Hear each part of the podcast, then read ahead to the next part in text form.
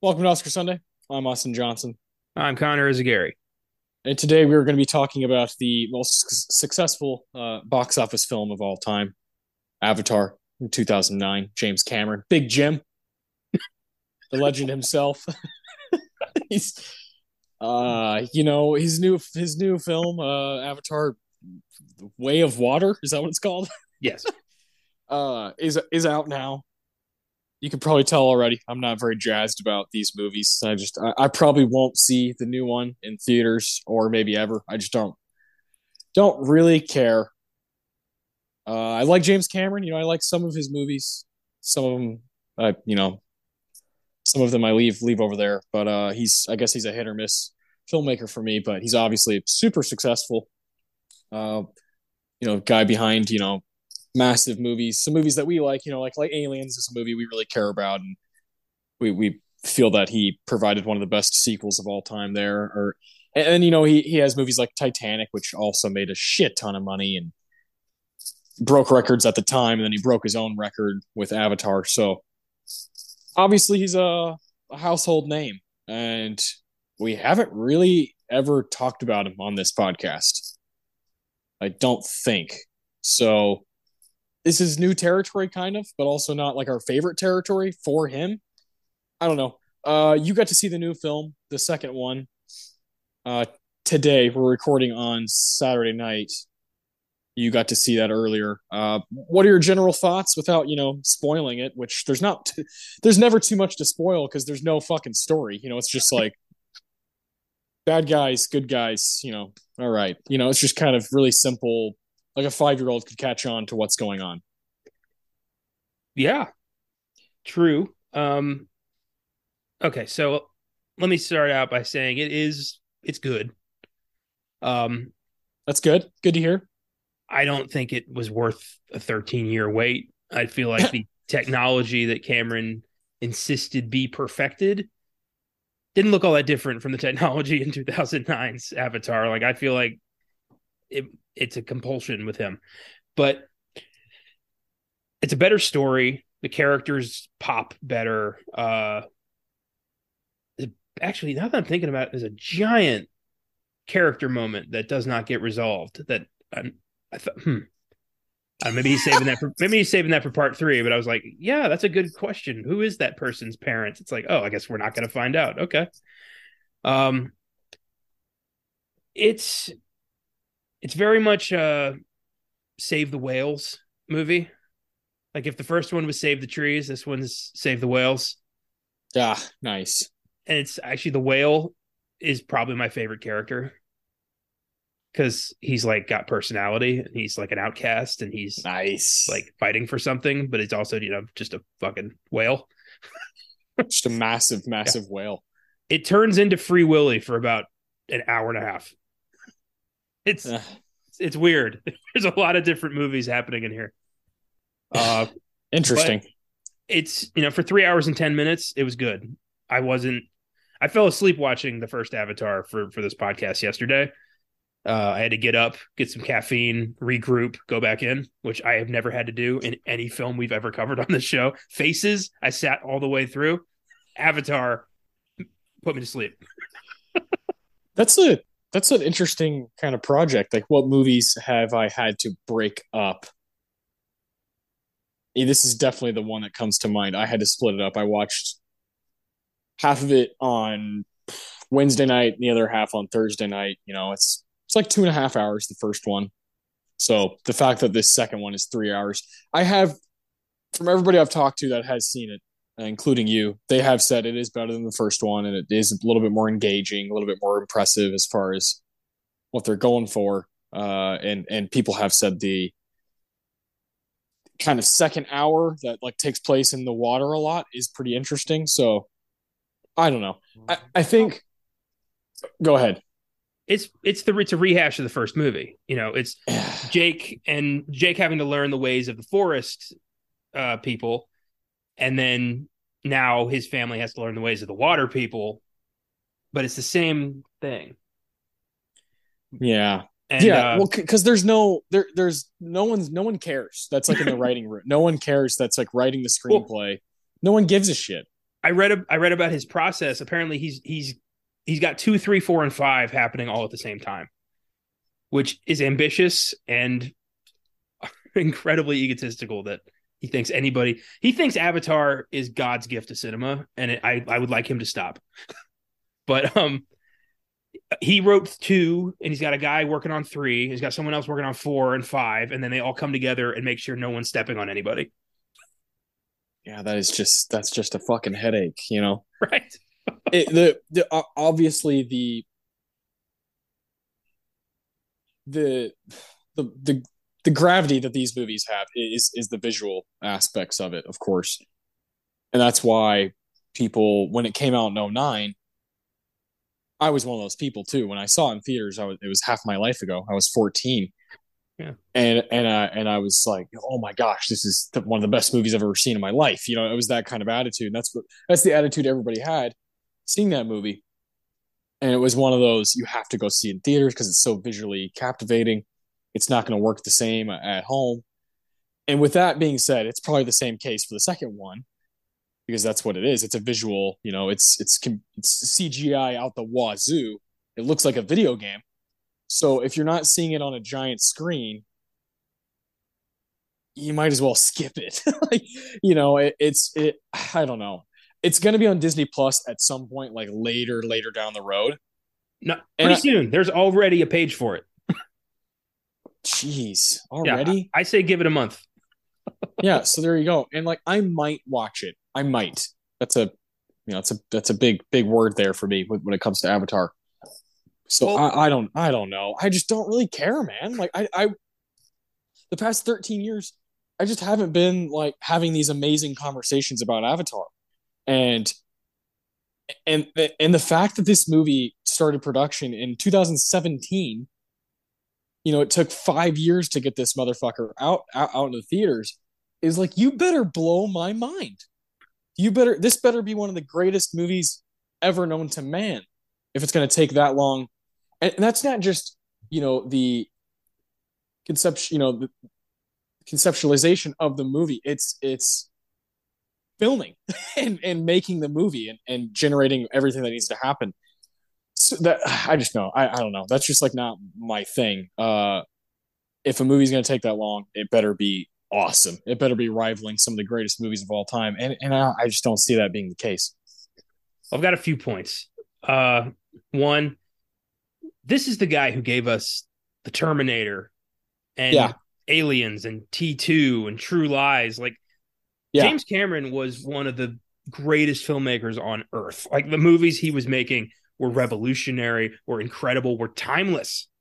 Yeah. And then some a, a switch got flipped and he's just been all in on alien cats for quite some time. Yeah. Uh another point I realized this watching Avatar last night. Like, it's the highest grossing film of all time, but it has had zero effect on popular culture, which is crazy. I mean, number two, Avengers Endgame. We're still talking about that. We just did an episode not too long ago where we're still as excited today as we were then. Yeah. So how do you how do you make that kind of money and then disappear for 13 years and come back and act like you you've always been here. it's it's weird. Yeah, no, that's a great point. Um, obviously, it's it's a movie that like everybody's just just seen in some some way, even if you were you know say five years old in two thousand nine. As you've gotten older, probably chances are at some point you watched Avatar just because that's just the way it is. But your point about it not being in, like an impact on pop culture is it, it's just it, it's no fun to talk about it's zero fun to talk about because nothing happens like it's just the most boring story that I can think of when it comes to these massive, massive movies. You know, some of the other movies that are on that list. You know, you know, Endgame, Infinity War. You know, like Deathly Hallows Part Two, uh, Top Gun Maverick. You know, even Joker cr- crossed the billion dollar threshold. Like those movies are generally fun to talk about, and there's like there's content within that that is enjoyable to dig into. With with Avatar, it's basically just that looked cool. I if that's as far as the conversation goes, I just don't really care. You're never you're never really talking about Jake Sully. You're never like, whoa, what a cool character. You know, Sam Worthington, like, sorry, buddy, but like, if that's the guy that's carrying your, your, you know, this this this movie that you want to live live forever, it's not to live forever, my man. You know, it just ain't. It it just ain't. Like Worthington has proven over the past 10 years like he's just not worth the price of admission it is the visual effects. That's it. So it's it's this experience thing. It's like taking a drug. And like once you're done with it, you're done with it and you move on. And like that and that's that. So I just I, I don't know, man. I I love talking about movies. I love discourse. I love what does this movie mean? What did the filmmaker mean by that? You're never questioning what this movie means. It's a white savior movie, like point blank, period. You know, that's just what it is. And I never am wondering what what happened or what the decisions were. There, it's so obvious. It really is a movie that I, I like a five year old could follow and be like, oh yeah, this is this is what's going on, and that's not a bad thing. You know, I think some kids movies are great. Some you know some like some Pixar and Disney stuff. But if you're going for this and you're trying to make this PG 13 kind of mature adult movie that people are going to talk about forever. This is just not really the way to do it in my eyes. Well, it's not just that. It's it's also the the fact that like the people who do love this movie, they don't act like it's, you know, an exciting sci-fi movie that they love. They act like it's the greatest film of all time and you are like you're an idiot for not appreciating the nuances of this magical film, which is stupid. Like no. I saw Dances with Wolves. I saw Pocahontas. I I, I know about Ferngully. It's been done. uh, yeah, colonization. Yeah, I get yeah. it. the white guy shows up, and all of a sudden they know how to fight. It's like okay. Um, yeah, fucking thing, shit. right? One thing I realized with the Way of Water that actually kind of maybe a little bit. Uh, I don't want to say worried, but apprehensive for the future of effects driven films there's nowhere else to go. We've seen what visual effects are capable of. This is supposed to be the peak here. That's it. Like you can't wow me anymore with computer generated images. I know I know it's fake. I know, you know, that dinosaurs don't exist. I know aliens don't exist. Like it looks neat, but we're never going to see another film that's going to blow our minds visually because there's nowhere else to go. Mm and I don't I don't care for that. You know, I I I don't know if that's just me and my cynicism that's been creeping up on me over the past couple years, but this film just everybody saying, you know, Cameron saying like he waited so long to perfect this underwater mocap tech that is going to blow our minds, and then I watched it and I'm like, oh, okay. Like I didn't have a moment of like, oh wow. I was just like, all right. Which is not the reaction you're supposed to have to a movie that's being billed as a visual game changer. Mm, interesting. Yeah, well put. It, it is. It's kind of like if CGI and and and you know technology in general is a cookie jar. James Cameron's like, give me all the motherfucking cookies, and you're never gonna wonder what a cookie tastes like anymore. It's over. Like I, I took the cookies, bitch. you know, I've experienced it, it, every flavor, and now I can't be surprised anymore. Yeah, yeah, we, we kind of talked about this in a different way with a much different perspective when we did our Jurassic Park episode, where it was like, oh man, it's so it's the threshold movie of entering the 90s, entering modern cinema. And so you, you have the practicality side of Jurassic Park, which is so engaging, so engaging and so relatable. And you feel like you could be there. And then it also has a few moments of very clearly CGI, but still they're very wow moments. You know, the first time you see a dinosaur, you're with the main characters. You know, you you have the same face as Laura Dern. You're like, wow, that that's cool as shit. You yeah. know, but But when it's a bunch of humanoids that are all 10 foot blue people, you know, you're you don't have that relatability. You don't have the practicality side of it. It's just all there's like zero substance. There's zero there's nothing to hold, like grasp onto. And yeah, that is that is scary for the future of of sci-fi movies, which is why you have to get so goddamn creative. You know, a, a movie like a, an Annihilation or Ex Machina. You know, like movies that are well, now we have to be just weird and way different because all those big budget monster studios they're they're taking over all of it. We have no we have to do our own thing. We have to make our own movies that are going to cost less, make less, but hopefully last longer. And that's kind of I rather be in that camp. Well, the way you last longer is you rely on practical effects. You make it real. You don't just, you know, throw it into a computer, spend millions of dollars to make something that, you know, an actor has to react to nothing so they can put it in in post. Jurassic Park lives up. I mean, um, you know, uh, stands up to this day because of Stan Winston's dedication to making a giant Tyrannosaurus that they brought to set. Yeah. Like, that you need that. A film like Avatar, like I know, like um, we're going to talk about it later. This thing took best cinematography. Yeah. Oof. How is how is that any different than like Toy Story taking best cinematography? If you can make it on a computer, I feel like it it's not. It's it's different. It's a different animal.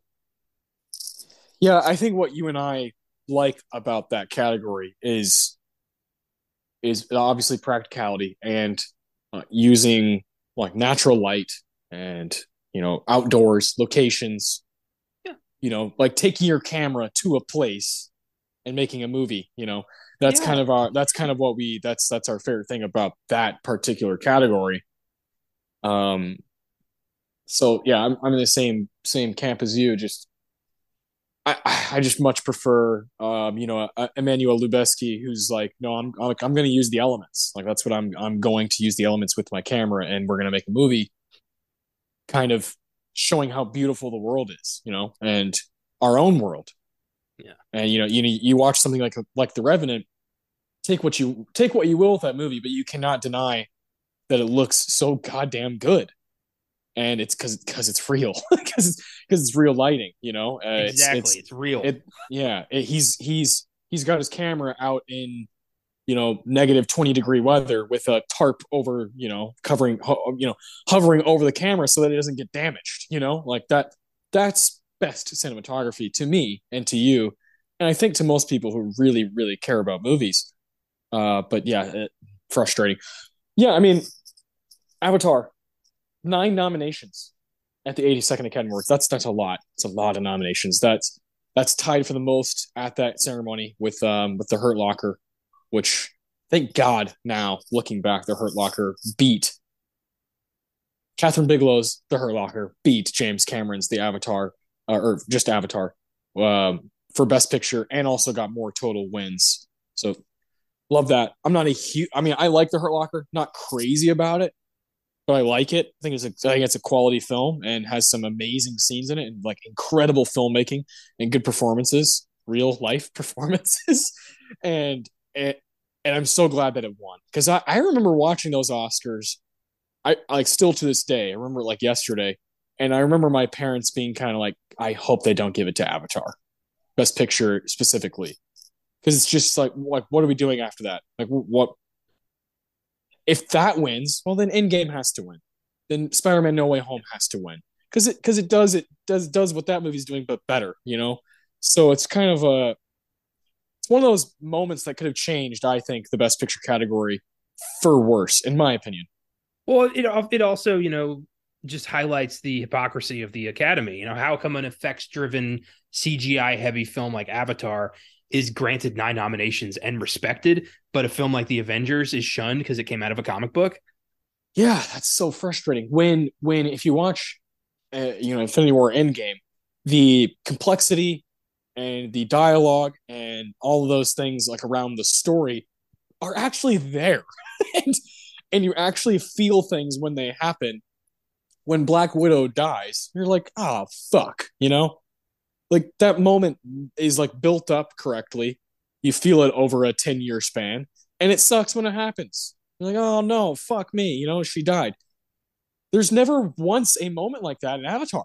You're never like, oh no, Sigourney Weaver. Oh, like I, I don't care. I got to know her for I got to know her for like 30 minutes of screen time. And, and her character was just spouting off one liners the entire movie. I just don't give a shit.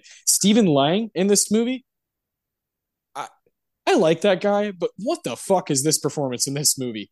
It's just nonstop, like, bullseye, get him. Like, you know, fire. You know, it's just, just nothing. It's just nothing's there you could cut the names of all these characters and just boil them down to stereotypes and tropes. You've got, you know, cranky anti-military scientist. You've got angry, you know, gung ho, kill them all, you know, ex-Vietnam soldier. You've got, you know, businessman who doesn't understand the value of human life. It's it's so by the numbers. Yeah. There's, there's, no heart in any of these characters. There's no gray area. Everyone's just us or them, bad guy, good guy, because the movie tells you to. Like it tells you, like, all right, you don't like that guy, you like this guy. And I don't yeah. like that. I don't like when that happens. No, it treats you like a like an idiot. And that's what I know it because I haven't seen this in a long, long time. I saw it in theaters and I probably watched it maybe a couple times after, like when my family bought it and we just had it at our house. I, I, don't own it anymore, nor do I wish to own it anymore. Um, and you know, I was I, part of me regrets part part of me regrets being like, oh well, this new movie's coming out. Let's cover the the first one because it was a big Oscar movie. Let's cover it on Oscar Sunday. Part of me was like, I wish I just would have picked something that I like or something I haven't seen before that's ambitious, like a Bicycle Thieves or a Faces you know, or an older film or a for, you know, a foreign movie, something like that is is got got some real substance to it. But I was like, no, this new huge movie's coming out. Let's cover the first one. Let's talk about James Cameron. Let's talk about Avatar. And and I, while I was watching, I was like, I don't know, don't know what the fuck to choose for these awards.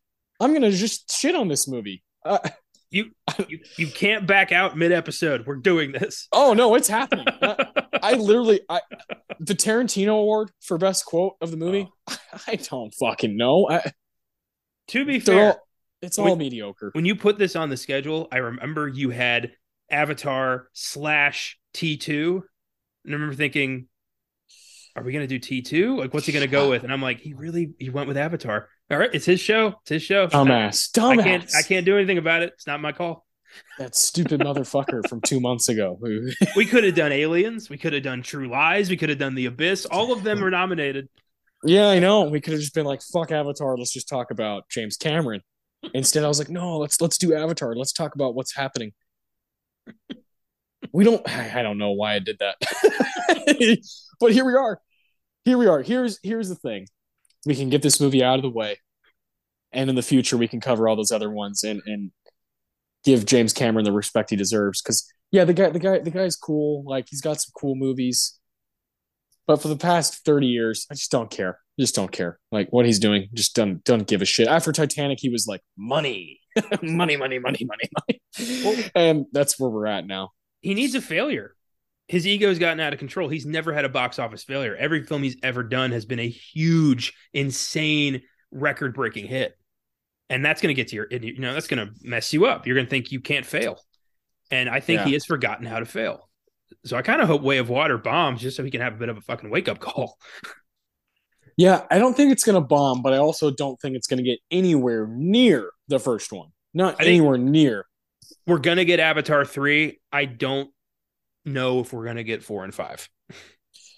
Yeah, most of my, you know, including you, most of the most of the people that I know that like like movies that are around, you know, in their you know mid to late twenties, don't really care for Avatar. It's it's almost like well, our generation, like yeah, cool, neat, because we've been, we've been desensitized since then with CGI, with big boom like explosion, you know, big battle sequences at the end of the movie and character building at the beginning, and that's just what the movie is. We've gotten we've gotten kind of used to. Okay, we get it. We get it. We we would like something a little different. Uh, yeah. and and and I don't know. I, I think that's that's shown. And so you might have you know some pretty impressive numbers at the box office, but conversation wise, legacy wise, call me crazy, but I think people are going to be talking about you know, I, I don't know, uh, Barbarian and Banshees. You know, Martin's Martin's film. They're, they're going to be talking about those movies longer, and they're going to talk about it with more passion for years and years to come. That's just kind of how I feel about that, even though they don't make as much money. Well, Way of Water is going to make a splash at the Oscars next year. It's going to be up yep. for Best Picture. Cameron's probably going to be up for Director. It's going to take all the technical stuff. God, but it doesn't deserve to be there. It's there out of obligation because the Academy, I don't know, for whatever reason, since Titanic, you know, Cameron can walk on water. That's good. That is good. I like that. Um, well, let's okay. So let's just let's just go ahead and dive into the awards. Let's get them, let's get them the fuck out the way. just gonna be honest here. I don't really ever do this on the show because I typically pick movies that I I like or have something positive to say about. You know, no, this, this, is this is cool. It's it's Oscar Sunday, but with a Beyond the Bad flavor, and that's Oof. that's kind of fun. I love that. uh, let's let yeah, let's do let's do our awards here in a second. Well, then we'll look at the the ceremony, eighty second Academy Awards, and then at the end, let's have some fun. Talk about some stuff we've been watching lately. Uh, we'll we'll talk about some Christmas stuff, some random stuff. There's a horror movie that you told me to watch. I definitely want to talk about. So let's do that at the end. Have some fun. Finish the episode off properly. But let's jump into our awards. Let's just let's just fucking do it. You know, it's it's got to happen. Uh, the Tarantino Award is for best quote of the movie, which I just feel wrong speaking about Quentin Tarantino and this movie at the same time. Um, same with Ennio Morricone for the best music moment. Uh, same with Philip Seymour Hoffman because Philip Seymour Hoffman, if he were a blue guy, he'd give a shit. You know, he, Philip Seymour Hoffman as as a humanoid, as a what, what are they called? Navi, Navi. Uh, PSH would probably be cool. He'd probably he'd probably be some badass in their community who actually has some fucking you know substance. Uh, and the Roger Deakins Award for best cinema, uh, best scene of the movie. Sorry. Uh, yeah, good luck, man, because I had a hard time with these. Yeah, I, I this was this took me forever to write down. I, I pretty much just went with Jake's big speech right before they take on the Sky People. And, what uh, and what is that? The Sky People? I know that that took you what a second to think of. How come they have? A... what should we call the humans from Navi perspective? Sky People. Like what? How come they can say words like ignorant, but they can't just say human being? Or or what? Why why can Jake tell his little his flying thing? Bank left. What? Since when has this flying thing? It's heard Navi its whole life. All of a sudden, this guy's speaking in plain English. Bank left. Bank right. Yeah. It understand how does it understand him? Like what? Yeah. Bank when I heard when I heard Bank left, I audibly laughed out loud. I was like, God, this movie, I can't fucking do this. I want to know what accent they're doing here with the Navi and like who what people they base this on and who is getting insulted here. Because it just gets doubled down in the way of water. oh God. Yeah. And nobody wants to say because there will be hell to pay if somebody comes out and says like, "Oh yeah, we based this on so and so," because it's not flattering. so Jake's big speech has very much, you know, Idris Elba and Pacific Rim. We're canceling the apocalypse vibe. Uh, the Sky People have sent us a message that they can take whatever they want, that no one can stop them. Well, we will send them a message. you God damn it. You ride out as fast as the wind can carry you. You tell the other clans to come. Tell them Toruk Makto calls to them. You fly now with me, my brothers, sisters, and we will show the sky people that they cannot take whatever they want. and that this this is our land. That's see when you're when you're James Cameron and you in your office have posters of Terminator 2 and True Lies and Titanic no one is going to tell you, hey, you might want to rewrite that. You might, you might want to take that yeah. line out. That's dumb. No one's going to say that. At, as a writer, always have at least one person in your circle who is not going to kiss your ass and tell you that what you just wrote is shit. you need that.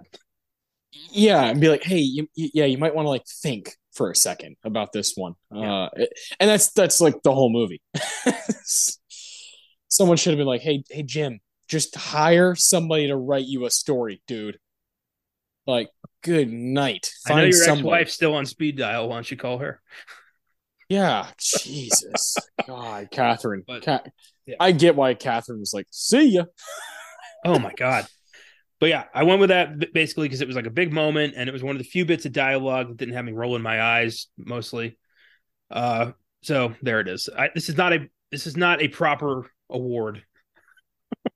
yeah, yeah, I'm I'm in the same boat. I chose something that I thought I guess has some stuff, some substance. Uh, it's from Norm Spellman, who is just the most basic archetype for nerdy guy who knows the language. And there you go we don't get really any background on him. We don't ever when he gets shot at, like actually gets shot, his avatar, you're like, I, I don't really care. It's like in slow motion. You just don't really give a shit. Like, you know, you remember the final battle, and then he wakes up and he's like, you know, as this human version. It's yeah, it's just um I don't actually. He he's in part two as well. So I guess it was oh, yeah. fine. Yeah, he's fine because he um his human version of him like wakes up in time to live or whatever. Oh no, his avatar is in part two, like straight up. Like I wonder how I wonder how that works. Did he get a new avatar? Yeah, they never told that. They never told me. well, because they don't. They, they know. They know nobody's paying attention. It's been 13 years. There's no. I hate to bring up Marvel again, but the continuity is like every year Dude. we have a movie or two movies, so you like have to. You have to care about what happens in each one because people are going to be like, "Wait a minute, wait, wait a minute! You can't just you can't just go from point A to point B like that. The explanation for how Quaritch is back is the most convoluted soap opera bullshit I've ever seen. Yeah, yeah. Good God, yeah. Uh, I could make fun of this screenplay all goddamn day, but this is okay. This is this is all I could justify giving giving it my award. Um, from Norm, he's speaking to Jake about the language and, and, you know, I thought it was an okay moment. He says, Now, this is a very important part of it. It's not just I'm seeing in front of me, it's I see into you. I see you. And that's the, that's the, yeah, so dumb explaining why I liked it. it's, it, it, it is a decent moment because I, I do think Zoe Saldana does a great job of kind of when they're saying that to each other, you know, Jake Sully, Neytiri, I think is how you say her name Yeah. when they're looking at each other and they say the the quote "I see you" over and over, it is important to know in context. At least they thought about this part of the movie. It is important to know that at some point Jake learns that in their language it's a little bit different than it is in English. You know, the way the the, the context of it does matter. It's the same as from English to Spanish or, or any language. There's going to be those little tiny context, you know, changes that that that will make you know using those words more powerful if you use them correctly. And i do think like that's interesting. If you're gonna you know do world building and create a whole language uh he hired james cameron hired a guy to make up a language and he made up a thousand words. That's kind of neat. Use it use that. Use actually build this world up you know? Don't just kind of throw out like home tree and you know all these different kind of you know tree of souls like these most the most basic way of kind of describing these places. If you have your own language you like utilize it. It's kind of neat to have your own language. And so when norm is having those moments of because he's like oh i've studied this language for five years. So he knows it really well. He just has to work on his his context i love that he's explaining that to jake i thought it was an okay scene you know it's not it's not a bad scene it's ironic because uh, right at the beginning of The Way of Water, Jake has a line where he says, "I've been speaking their language for so long. I all I hear now is English," and they justify that as like now, like he's hearing Na'vi the whole movie, but we're hearing English. The rest of the movie's in English, so that language thing gets thrown out pretty quickly. Yeah, like that, like that. That is a perf- prime example of I just don't care. Hmm. or or or the use of and I know this is a big sci-fi uh you know plot device is using video logs if someone's out in space or here or there.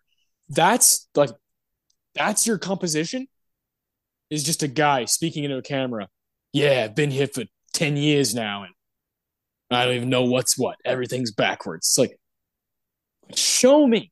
Show me the money. you know, like I want to see I want to see filmmaking. I want to see story unfold. I want to see something.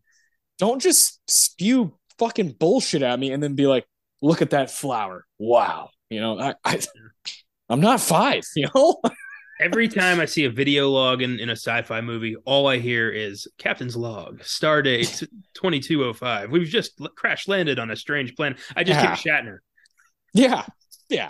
Because they had a half hour to, to give us like, all right, so this is where the Enterprise is. This is what's going on. Get with the program. But these movies have a lot more time than that. They have a lot more, like I think, you know, seasoned writers. Try a little harder. yeah, and if your plan is to make five of these motherfuckers, like let's let's let's make a screenplay. Let's write a story. Let's get a story in there. You know, you'll spend a lot less money and you'll get a lot more people invested in oh wow, like there are there are true stakes here. There are true stakes because everything just just bump bump bump. It's just a fucking snowball effect. These movies, just get trying to get to a finish line. It's frustrating. It's like man, yeah, I don't know. I just I think I just can't do it, man. I just can't do it. The more I'm talking about it, the more I'm like, I just don't care about this movie. I know what we're seeing with James Cameron in real time is a confirmation of the hypothesis that every successful major studio director eventually devolves into Michael Bay. Oh, it happens God. to everybody. happens just happened to Spielberg, happened to Lucas, happened to Coppola. It's happening to James Cameron right now. Oh, it's sad to think that like could that happen to Jordan Peele? You know, because he he's he's like one of the modern guys who's in his 40s who a studio will be like, "Hey, do what you want. Here's a bunch of money." It could potentially happen to Greta Gerwig next year, depending on how that Barbie movie turns out. A hundred percent, it could happen to her. This is just her third movie now, but people are treating her like she's god. Yeah, yeah, scary. Scary mm-hmm. world, scary world out there, my man. Uh, uh, uh, the score, mm. the Ennio Mor- the Ennio Morricone Award. What what did you take from the score here? You, you like it or? I've always what? I've always liked James Horner's work. I think this is a decent score. Uh, kind of generic, pretty you know, nothing special about it really. Um, but serviceable. I do want to reiterate that you know these awards are not exactly the Stanley Cup. These are, you know, the participation trophies you give the Pee Wee hockey team when one of them falls over and nobody scores any goals. Well put. Well put. um, I went with the the moment um, where Neytiri says Eywa has heard you, and all the creatures start attacking the the humans. The score gets all bouncy and it's like, haha, God's on their side, which is nice to have. And yeah, they yeah, Mother Nature fucks up the invaders, and that's neat. Music got a little. It was it was it was a little different. It wasn't just the same score over and over again in different different keys. It was something else, which I liked. No, that's good. Yeah, I went with something that was kind of you know run of the mill, but does have. It's the destruction of Home Tree. Mm. It's the title of the score, and uh it does have like a couple moments of oh that was that was kind of like I, I felt what they're trying to portray here and it's it's a long it's like a seven minute song it's a big scene obviously you know it's that initial uh we're under attack you know stephen lang really wants that unobtainium uh you know they, they got to get that unobtain- unobtainium and oh real quick that shit doesn't come up once in the sequel God. Yeah, there's a new substance that's even more valuable. So let me guess. Let me guess. Somehow, some way, the U.S. military, in some capacity, is like, we got to go back. We got to go back. We got, we got, we got a new thing to go get. Somehow, I swear to God, Stephen Lang's involved again. Right? You're gotta entirely be. on the money so far. Yeah, he's got to be involved. Just because that's just you know that's what we kind of we we look at him as like the main bad guy, even though it's probably Giovanni Ribisi in the first movie. We look at Stephen Lang as the face of the the enemy. Now I know from the trailer that I've seen, there's Jake Sully and Neytiri have children now. Yeah. So it's got to be kind of a combination of, well, we got to raise our kids and you know figure out how to you know relate to them, and then but also there's going to be a battle at the end and and and the us is going to you know the military it's just the us military god forbid anybody else from around the world uh or universe rather is coming to pandora only the us knows about it you know nobody knows about pandora except the united fucking states you know that's the only perspective that matters so they're come they're going to come back the last hour of the movie is going to be 40 minutes of fucking explosions and the last 20 minutes is like ah we won or something like that I don't know. You you could teach a class. I was, don't. I don't. That's not the class I want to be teaching. I tell you what. It is like you throw in some ocean creatures and Edie Falco, and you got your you got it. Edie Falco, Sopranos. Edie Falco. Yeah, she's the general of the entire operation. Okay, now I'm interested. she's also in it for about total of five minutes. Oh, never mind. That is hilarious though. Edie Falco, what's she been up to? That's crazy. Well, apparently, since this was like a five year production, she was filming Avatar. yeah, I wondered about her. Interesting. Okay. That's fascinating. Yeah. Yeah, I just don't see the uh uh the tempo or the you know what I'm trying to say. The the kind of of the story, it's gonna be the same for all these Avatar movies. It's gonna be kind of all right, let's re let's reintroduce everybody. And like you said you mentioned earlier, he's like, well, I used, I got used to the land and all the land creatures and all the dangers of the the the, the jungle. Now I got to be in the water, and next time it'll be in the fucking mountains. I don't, I don't Probably. fucking know. well, let me put it this way: there's a major character death in this movie, and there was no emotion because I didn't know the guy's name. I was like, oh, that's sad. Who this is that the is that that guy or is it? Oh, oh all right. That was my. Re- I wasn't like, oh, I was like, yeah. Okay. I, I remember him. Jesus Christ. And, and look, look, it's okay to turn your brain off and watch a movie. I don't think either of us are trying to be above that. We've never been that way. We like a lot of just fucking dumb fucking action movies that don't don't need a whole lot. It's it's knowing what you are. It's knowing your own identity. Yeah. So a a movie like Escape from New York, which is like a rail thin fucking screenplay. It's all it's all imagination and action and and, and practicality and cool performances. I love that movie to death. It knows what it is. John Carpenter knew what what was going on. That's like what makes him such a cool director. Is he never was like these are going to change your life. This, the, you know, he was like, I, I, but I, I will make your life cooler. It'll be more fun. That's that's. Uh, I'm going to give you a good time. James Cameron very much gives off a vibe of this is it. This is cinema. And if you don't if you don't watch my movies, then who are you? You you don't know movies. And that it's that identity crisis that I like when a movie a director, a movie, and and its ideas are, are on the same page. And with the with with this, I feel like it's all off. It's all off. And I, I yeah, the the the more I think about it, the more I'm like, yeah, I don't need to see the second one. I'm good. I'm fine. I'll be okay. Uh, it also helps that my wife just does not care for them either, or doesn't care for the first one either. And she was like, she even said, because I started watching it, she was going to bed. She's like, "Why are you watching this movie you don't like?" I was like, "Yeah, I I know. Uh, doing it for a podcast. Fuck me." And she's like, and I was like, well, do you want to see the second one? She's like, well, why, why would I do that? I didn't like the first one. Yeah. That's why I married you.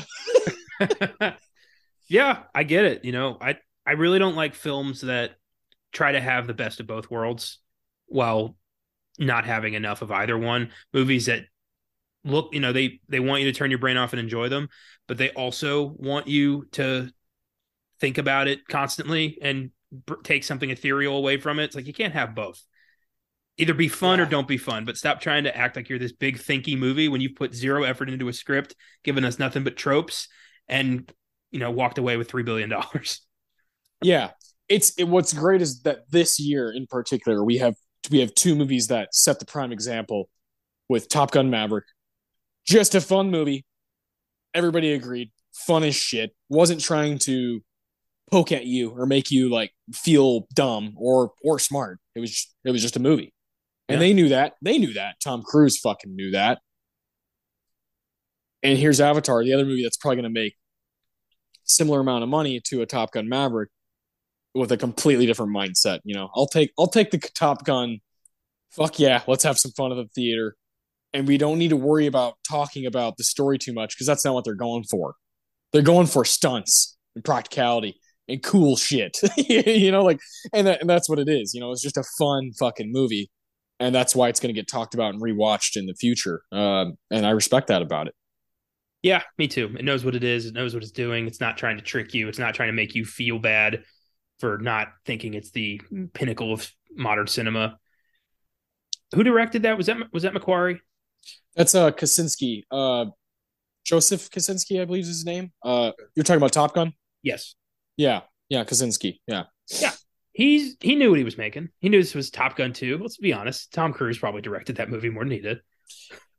Yeah, it, it which really makes sense when you see um just a few months after Top Gun Maverick came out, um Kosinski directed uh, what's it called? Spiderhead, the Netflix film. Mm. which was kind of which was kind of a talky head you know head game movie that didn't make sense and nobody really liked uh and so it's very clear that tom cruise was pulling strings Yeah. And I we all expected that. He's one of those guys who does that. But the Yeah. movie was a huge success. Pretty much everybody liked it. And we're still talking about it. It's gonna make a probably an award splash. And you know, Avatar is more like, oh, here, you know, it's finally here. Now we can shut up about it. yeah yeah it feels like a task. And i i've i've completely i've gotten so comfortable in my own skin as a movie person that i i don't have to go do something because that like that's what you do as a movie fan. Meaning i don't feel like i need to rush to see avatar because i genuinely don't care. I'd be lying to myself if i was like oh man i have to see that on, on opening weekend i'm glad one of us saw it for this for this particular show. Obviously you've got uh, a well-deserved break from school right now and you had the time to go see it. I was at work couldn't didn't have time to see it. I would have i, I probably would have. If i was off or, or had time to see it i probably would have just so we could talk about it on the show. But if i wasn't doing this podcast and wasn't doing this particular movie I, there's no way there's just no way i would have spent my own money and my own time on trying to you know get an opinion on something that i just don't don't really care about don't have any passion for I've, Well- I've got I've got a lot of other stuff I'd rather watch. Well, I, I appreciate that you're your own person when it comes to film, and yeah, you got no one to like. You're not trying to impress anyone. You got yeah, you're doing your own thing. We should all aspire to that. Uh, I saw Avatar mostly well for two reasons. One, I really wanted a burger, and There you two, go, Draft House. Yeah, Yeah. yeah. And two, I was, I thought you know, maybe Yeah, want- there's a there's that sliver of hope. Yeah. yeah, there's hope. I like to have some hope, and it wasn't bad. It wasn't, you know, I, I'm not a completely, you know, my life has not been changed by seeing it on the big screen, but you could watch it on your TV and you'll it'll be fine. Like nothing's gonna. James Cameron's not gonna fall down the stairs. I don't, I don't get this obsession with that shit, but um, it was good. You can wait. Yeah. Okay. Good to know. Yeah, good to know. Uh let's see. Where were we? We just did the Ennio. I did you did you give your Ennio? You started. Yeah, mine to. was mine was Destruction of, uh, Destruction of of Home Home Tree. That's what it was. Okay.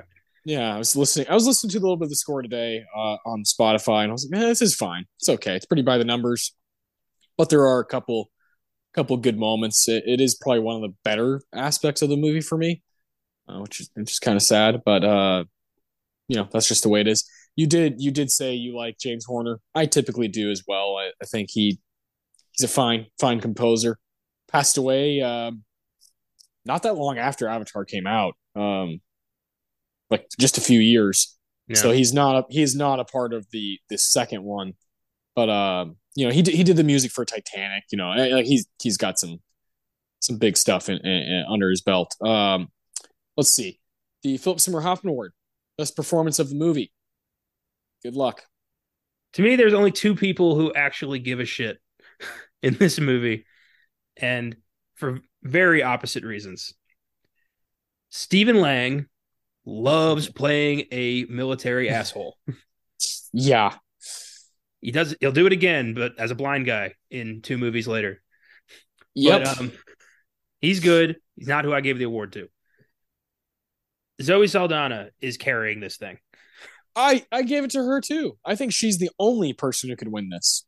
Yeah, she cares. She's creating a character in Neytiri. Her the mocap is fantastic. I like that character. I believe that character. But that's about it. Sam Worthington is just, you know, your average jarhead movie guy. Sigourney Weaver, it probably, you know, owed Cameron a favor. And, and all the other guys are just I don't know why Michelle Rodriguez is here. Just because she's like, I God, she just gets typecasted. Yep. She's she just gets typecasted, and she's the one who's like, I can't. No, I'm not gonna fucking stand for this. You know, I'm gonna fight the man. You know who's the worst in this movie? Who? Matt Matt Gerald. I'm never gonna speak of this guy again on any podcast just because he's not gonna come up. Corp- Corporal Lyle Wainfleet. If you're not familiar with, if you're not familiar with uh, Corporal Lyle Wainfleet, it's the guy who is literally shooting a machine gun and saying, "Get some." that guy. Fuck that guy. Fuck that performance. Fuck that character. That is like that is the most typical stupid like war movie guy who's just like I fucking get off by killing things, you know? And it's just like not true. It's just not a true thing. It's if you're gonna do that, that whole macho, whoa, whoa, whoa, whoa, do it the platoon way, do it the full metal jacket way. Give us some substance, give us a reason, give them a reason to be a major dickhead, you know? And then I'll be like impressed by, oh wow, like that character makes sense. There's a reason they're so hard. You know, there's a reason they're they, they've got you know this calloused mind, you know, this calloused heart. But Yeah. with but with this movie, there's a bunch of guys when Stephen Lang is like, we're gonna fucking go out there and fucking eyes out for juju bees, like like that's what we're gonna do, you know. And all these guys are like, yeah, like this is just not how like how things work. Not everything is like a football game. Not everybody is just like, we gotta get hyped. You know, a lot of people who are going into war are like, this is hard. This sucks. This is really tough. My job is hard today. And they're very they're very serious, you know. Think think of a a 1917, you know, a more recent movie that that takes that there's not a bunch of people out there who are just like, "Oh man, I'll fuck shit up." It's like I'm to do my best to survive. And I'm I'm a human being. This movie is filled with just stereotypical bullshit like children cartoonish characters playing Marines. It's fucking horrible, you know. Um, if there was an award for the worst performance of the movie on Oscar Sunday, I would call it the Matt Gerald Award.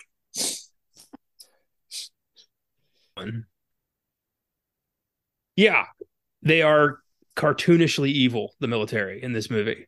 And they're not even at war.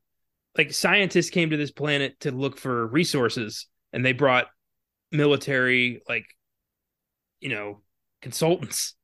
Security. Yeah. but they're acting like this is, you know, World War Three over here and they turn it into one. And and what what the like racism towards the Na'vi is like where what is this? Like when Giovanni is just like, what are those blue monkeys doing? You're like, what He he literally Where did that come savages at one point.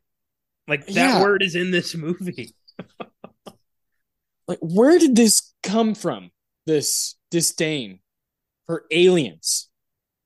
They- I, I, That I they don't get it. invaded.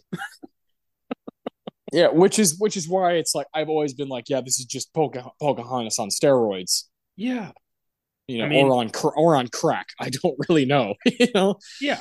A race of mostly white people showing up to a shore where they are not made welcome and they are immediately met with hostility because they're hostile. yeah, yeah, and and and not not just I in the movie, but the actors playing the people. All of the people who are, uh, have sympathy or are part of the Na'vi are black and brown people. Uh, you have you know Zoe Saldana, um, Michelle Rodriguez it, like has a heart. Um, D- Dileep Rao uh, plays Doctor Max Patel has a heart. Um, Laz Alonso plays uh, Tsu'tey, the kind of macho guy who's like, oh, who's this Jake Sully guy? Um, her father, uh, uh, Neytiri's father, is played by I believe he's from. It's um God, what's his name? It's Wes Studi, right? Yes, yeah. Where is he from? Like another another a, a brown person. Like he's, he's, Native American. Yeah, there there you go. Yeah, I mean like, and then yeah. every bad motherfucker is white. It's like well, historically, yeah, yeah, yeah, and so it's like you're not even you're not even trying to, I don't know, have any perspective of, oh, you, you know, th- this is a different place. It's just like, well, you just took the story of what we did. You didn't change it to like modern because this isn't 2009. It's like the, the year is like 2154 when this is taking place. It's like over a hundred years from now. You know, like I I, I just yeah. don't quite I don't quite get that. You know what I mean? Like the the I have no problem being like, oh, white people are always going to be bad. I that yeah, fair, fair enough. But I have I have I don't understand why you have to literally pit actors on actors like against each other. It's like, oh, dude, like you're just doing the whole we we came to America, Christopher Columbus and his motherfuckers came here and and we're like, look what we found. It's like, no, it's been found. It's it's that exact same thing. Yeah. So there's no like there's no real nuance to it, is my point, I guess. My point is not that like, oh, how dare you pit black and brown people versus white people. That's that's been the case. It's more like where's the nuance to your story? To your this thing you made up. There is there is none. You just copy and pasted what's been done for the past 100 years in in storytelling. Well, you've seen the screenplay. You you know there's no nuance in this fucker. You know Cameron didn't think that far ahead. It's yeah. I mean, if it if it helps you, uh, there are some white actors doing a Na'vi voice in part two. So that's that's nice. Fine, that's fine. You know, it should be all kinds of people. Yeah, it's aliens. The, yeah, the yeah, exactly. The Na'vi should just be whatever. You know, anything. I don't know why uh, they have to be like you know pretty much modeled after Native Americans. Yeah, and uh, and it's like very much Native American and and like African. Yeah, like those like that's the inspiration for the, invaded tribes yeah. of Earth. exactly, and yeah. it's just like how original. Yeah, oh, who? How'd you think of that? And you got the white businessman who's like, "Oh, those savages don't know the value of what they've got, and we're just going to take it from them." And like, what cultural sensitivity? Fuck you. It's it's so yeah. it's it's a caricature nonstop. Everybody in this movie is a caricature. Yeah, and that's probably what bothers me the most. So, with that being said, we both chose Zoe Saldana because she's trying. Yeah, she's doing something unique. I like what she does with the language. I also like the physicality of her performance, right? You know, if you watch the behind the scenes of this movie, she's got a lot to do, you know, and, and there's some, there are some behind the scenes uh, videos of this movie that are quite fascinating with how they filmed it, how they made it work.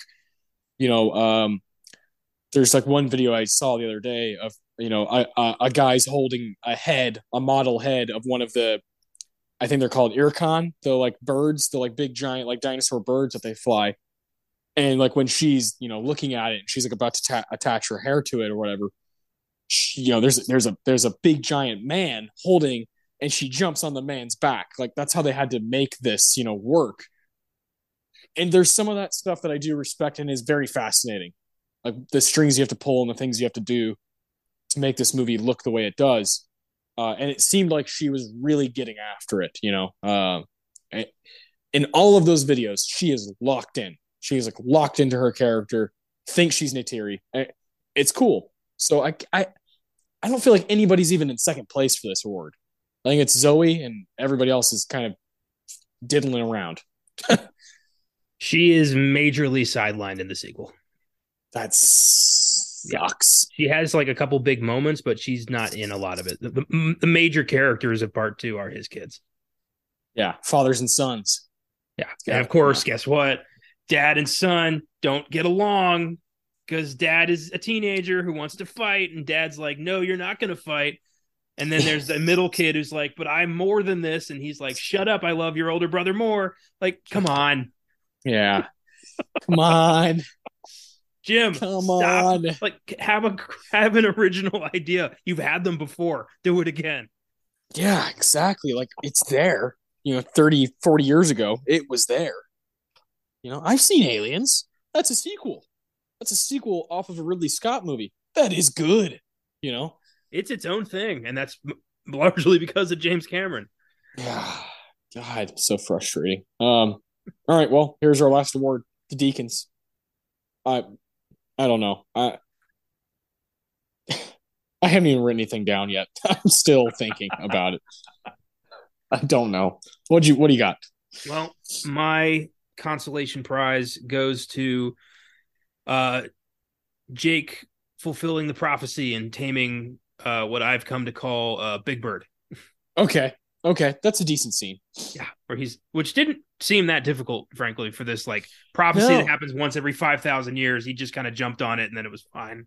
Eh, eh, yeah, I completely forgot that he he's narrating. Of course, Sam Worthington's got to narrate this scene, and he's like, sometimes it just takes one insane move, and he jumps, and then it cut, and then it cuts. The scene cuts, and then all of a sudden he's on the big bird, big red bird, and they're all like, "Oh my god, who's on Big Red Bird? Oh, it's Jake Sully."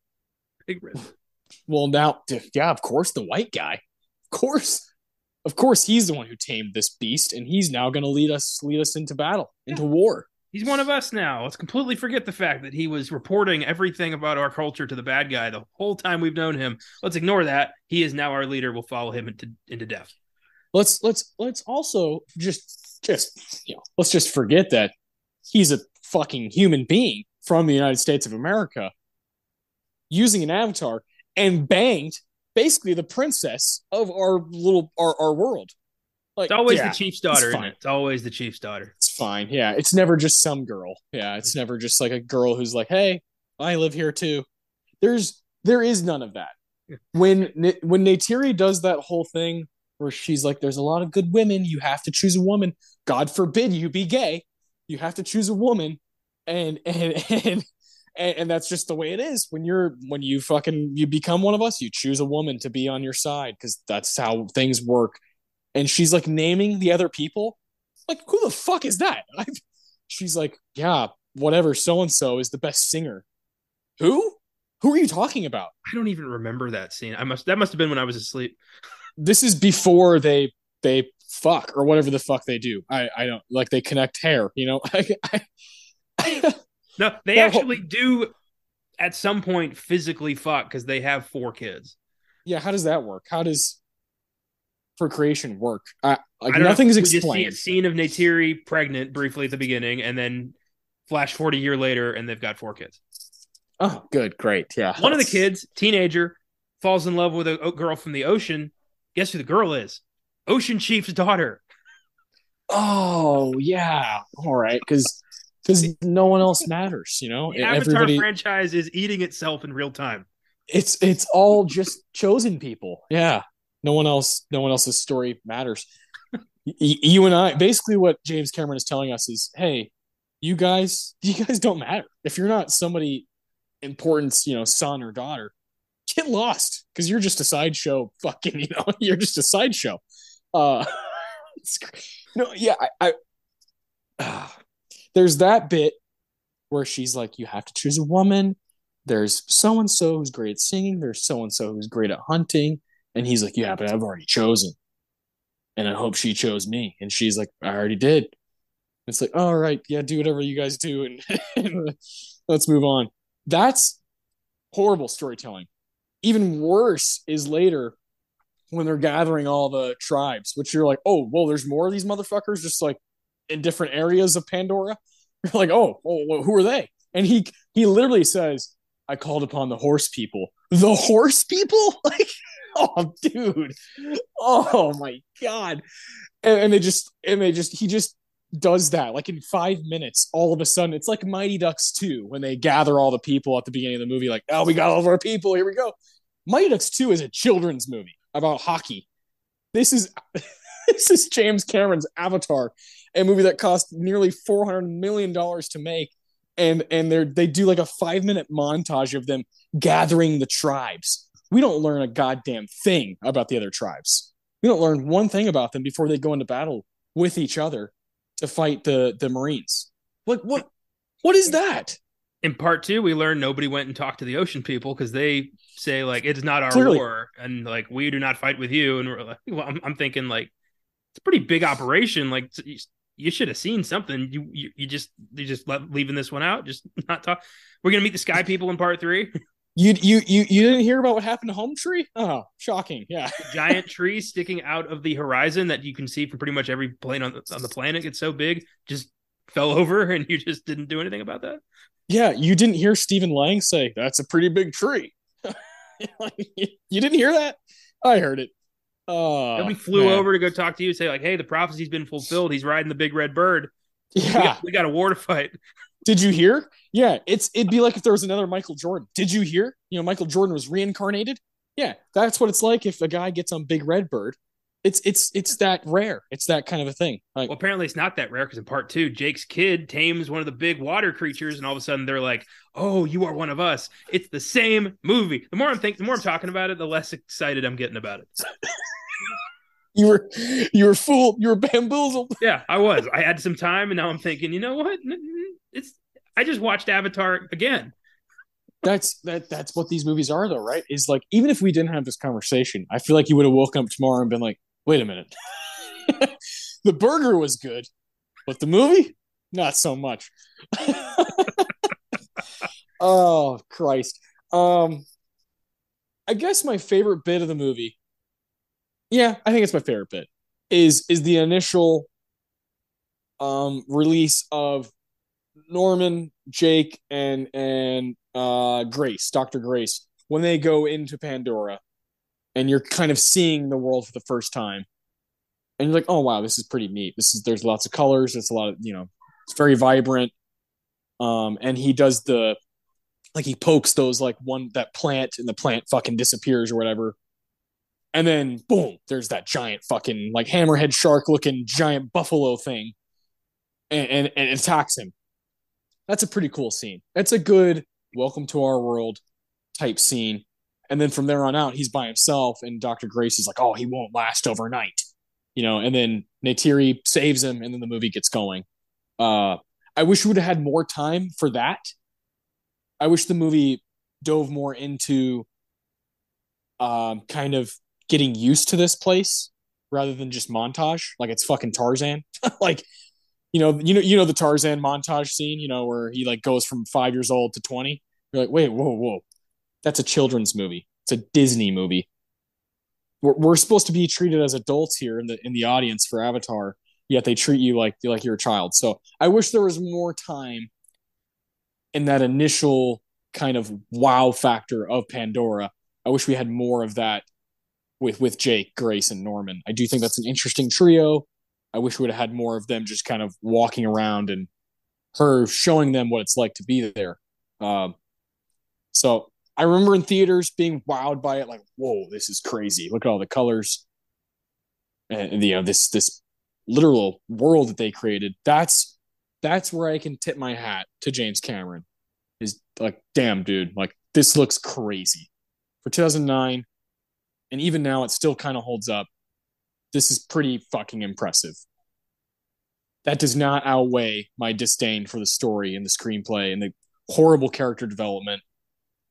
But it is something. It is worth something. So I'll give it that. I wonder what this planet's actually called. Because yeah. The United States Army called it Pandora. what the hell do they call it?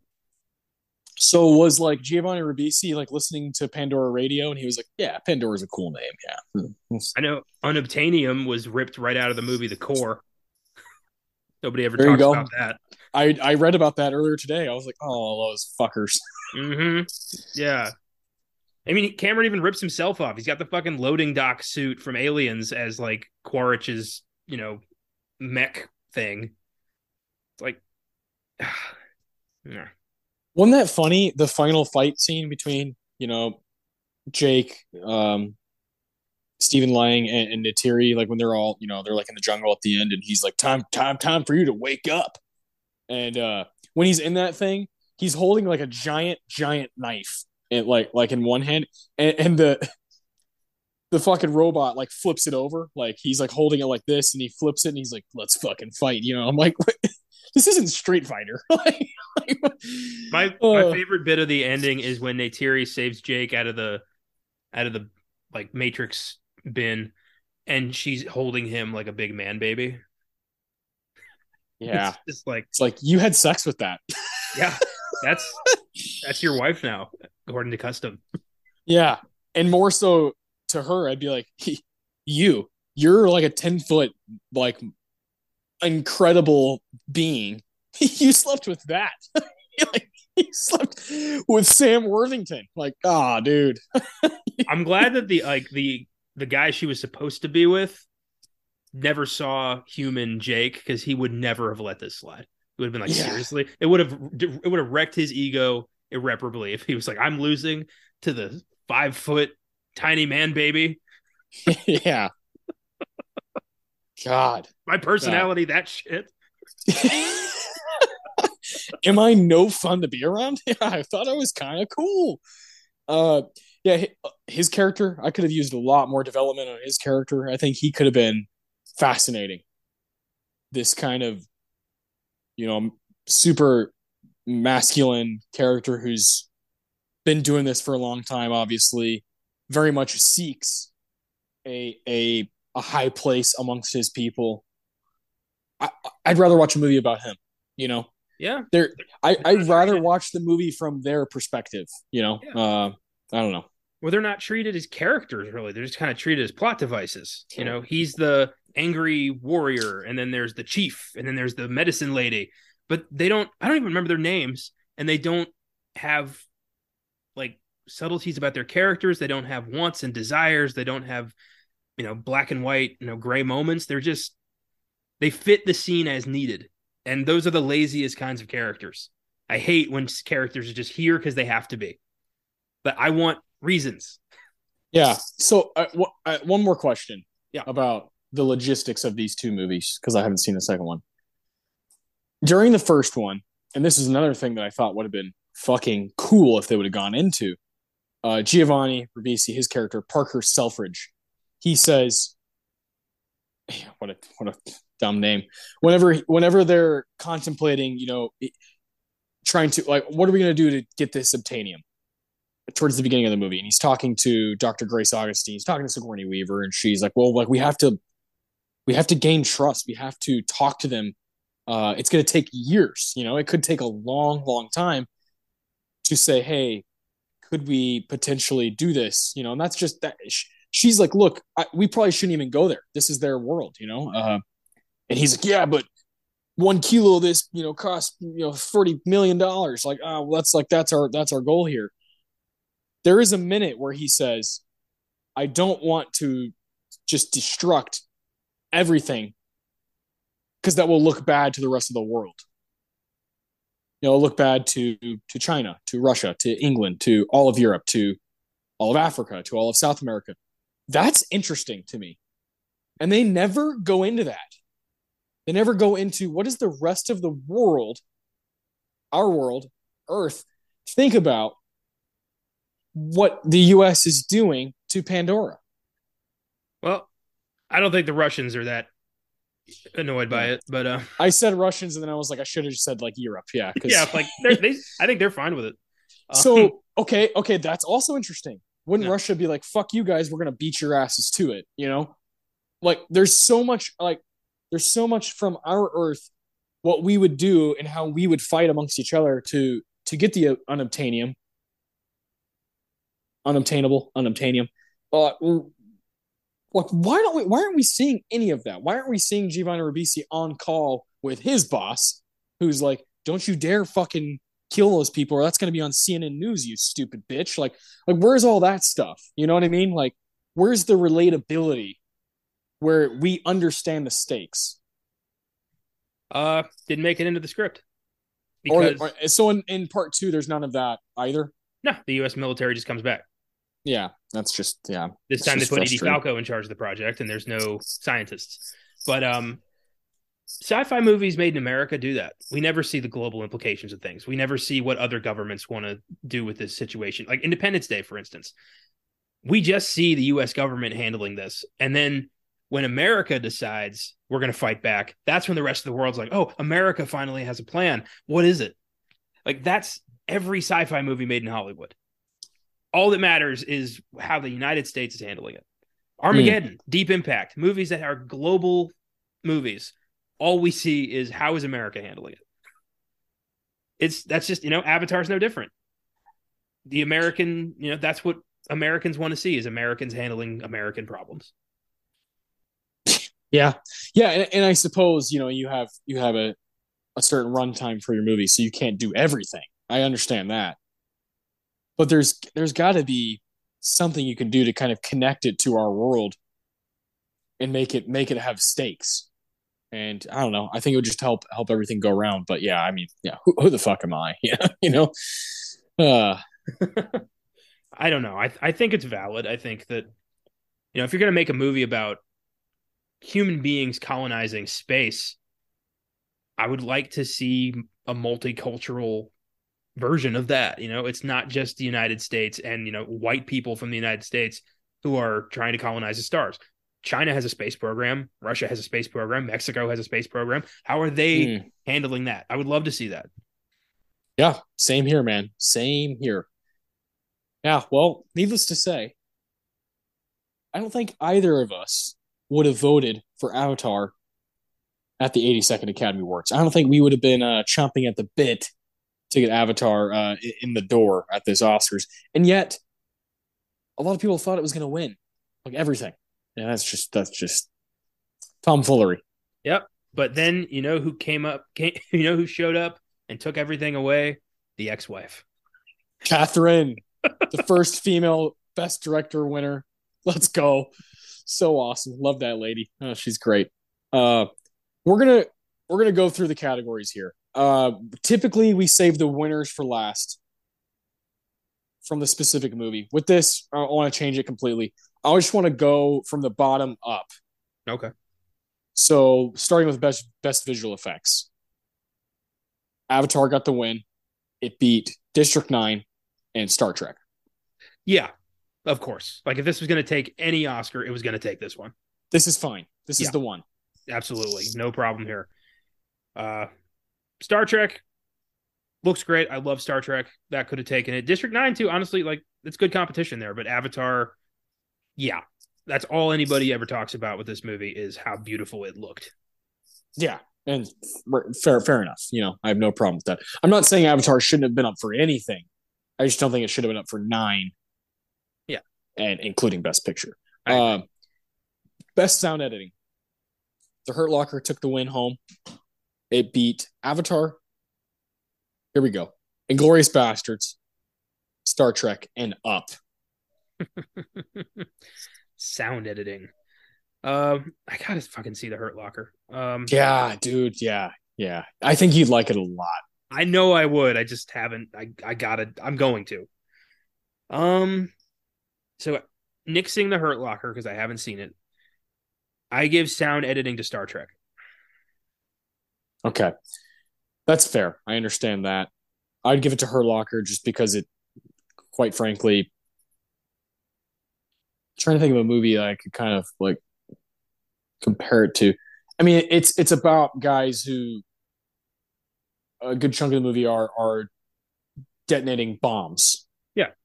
And so you have, you know, you have these massive scenes that are somehow like quite frankly explosive in in imagery and in sound but are are so human. I think this is bigelow's her her best attribute as a director. I i, I love that lady. I think she's so fucking skilled. Is she has like kind of a um a a, auteur style, but she uses big massive stories that are appealing to to most people to to kind of just make entertaining movies. But like within the movie Hurt Locker, there's specific scenes where you're like, God damn, you know, she she just knows what the hell she's doing behind a camera. Um, so yeah, I, I, I yeah, I really respond to that movie, and I think you you would too. Uh, the the sound editing is just is just bonkers. You know, sometimes with war movies, you just forget how how fucking tough it is to kind of simulate what it would be like. So that's true. Um, but Star Trek, I haven't seen in a long time. You know, I probably haven't seen it since theaters all the way through. So I, I, I can't really argue with that, but I certainly wouldn't give it to Avatar. yeah, I I have a lot of love for Star Trek. Uh, never consider myself a Trekkie, but I love the what they call the Kelvin trilogy. You know, Star Trek Into Darkness and then Beyond. I thought those yeah. were great. So yeah, um, I know I'm gonna like the Hurt Locker. I have a feeling it's it's gonna have a similar tone to Black Hawk Down. Yeah, that's that's a good comparison. That's a good one right there. Uh, you're gonna be you're just gonna be blown away by Jeremy Renner. You know, you just like, man, that guy. Every time you're like, that guy's better than we give him credit for. You know, um, best sound mixing for Hurt Locker with another win here. Uh, it beat a very similar group: Avatar, Inglourious Basterds, Star Trek, and Transformers: Revenge of the Fallen. Get that shit out of here. Boo. I, Boo. I, I understand, you know, it's sound mixing, it's not best picture. I still think there should be a threshold that the movie should be watchable to be nominated, you know? Can we be a little bit snobbish? you know? and Revenge of the Fallen, no thanks. I'm I'm with you. There's certain films that don't belong here. That's just, you know, I'm sorry, but like Suicide Squad.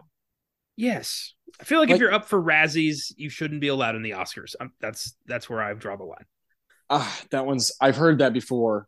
The reason that one's so hard for me is The Shining was up for like worst movie of the year. Ra- the Razzies. But it also wasn't nominated for any Oscars, so should have should have been anything away there. Should have been though.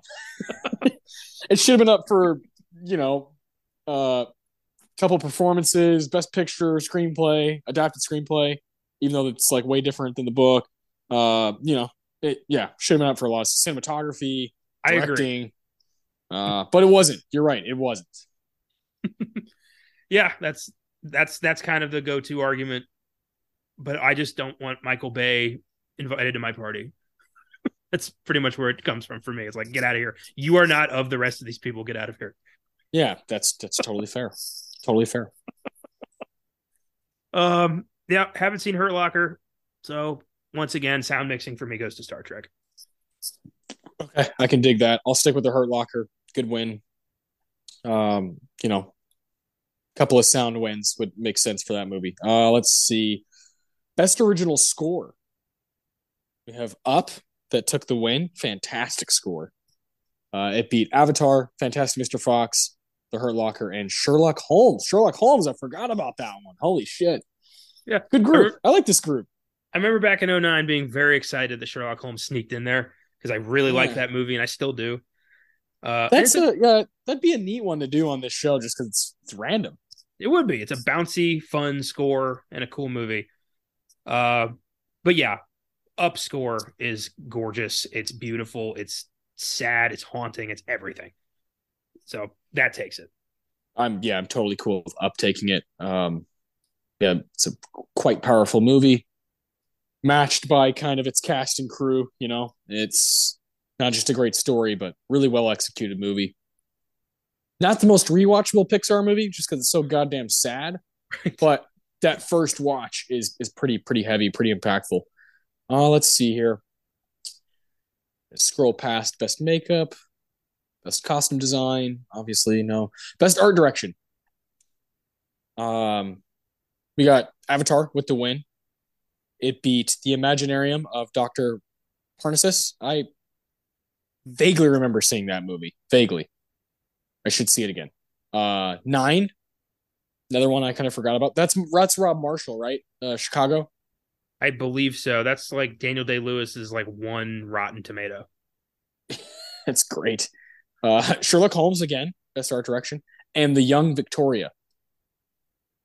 Damn, I've I've not seen most of these.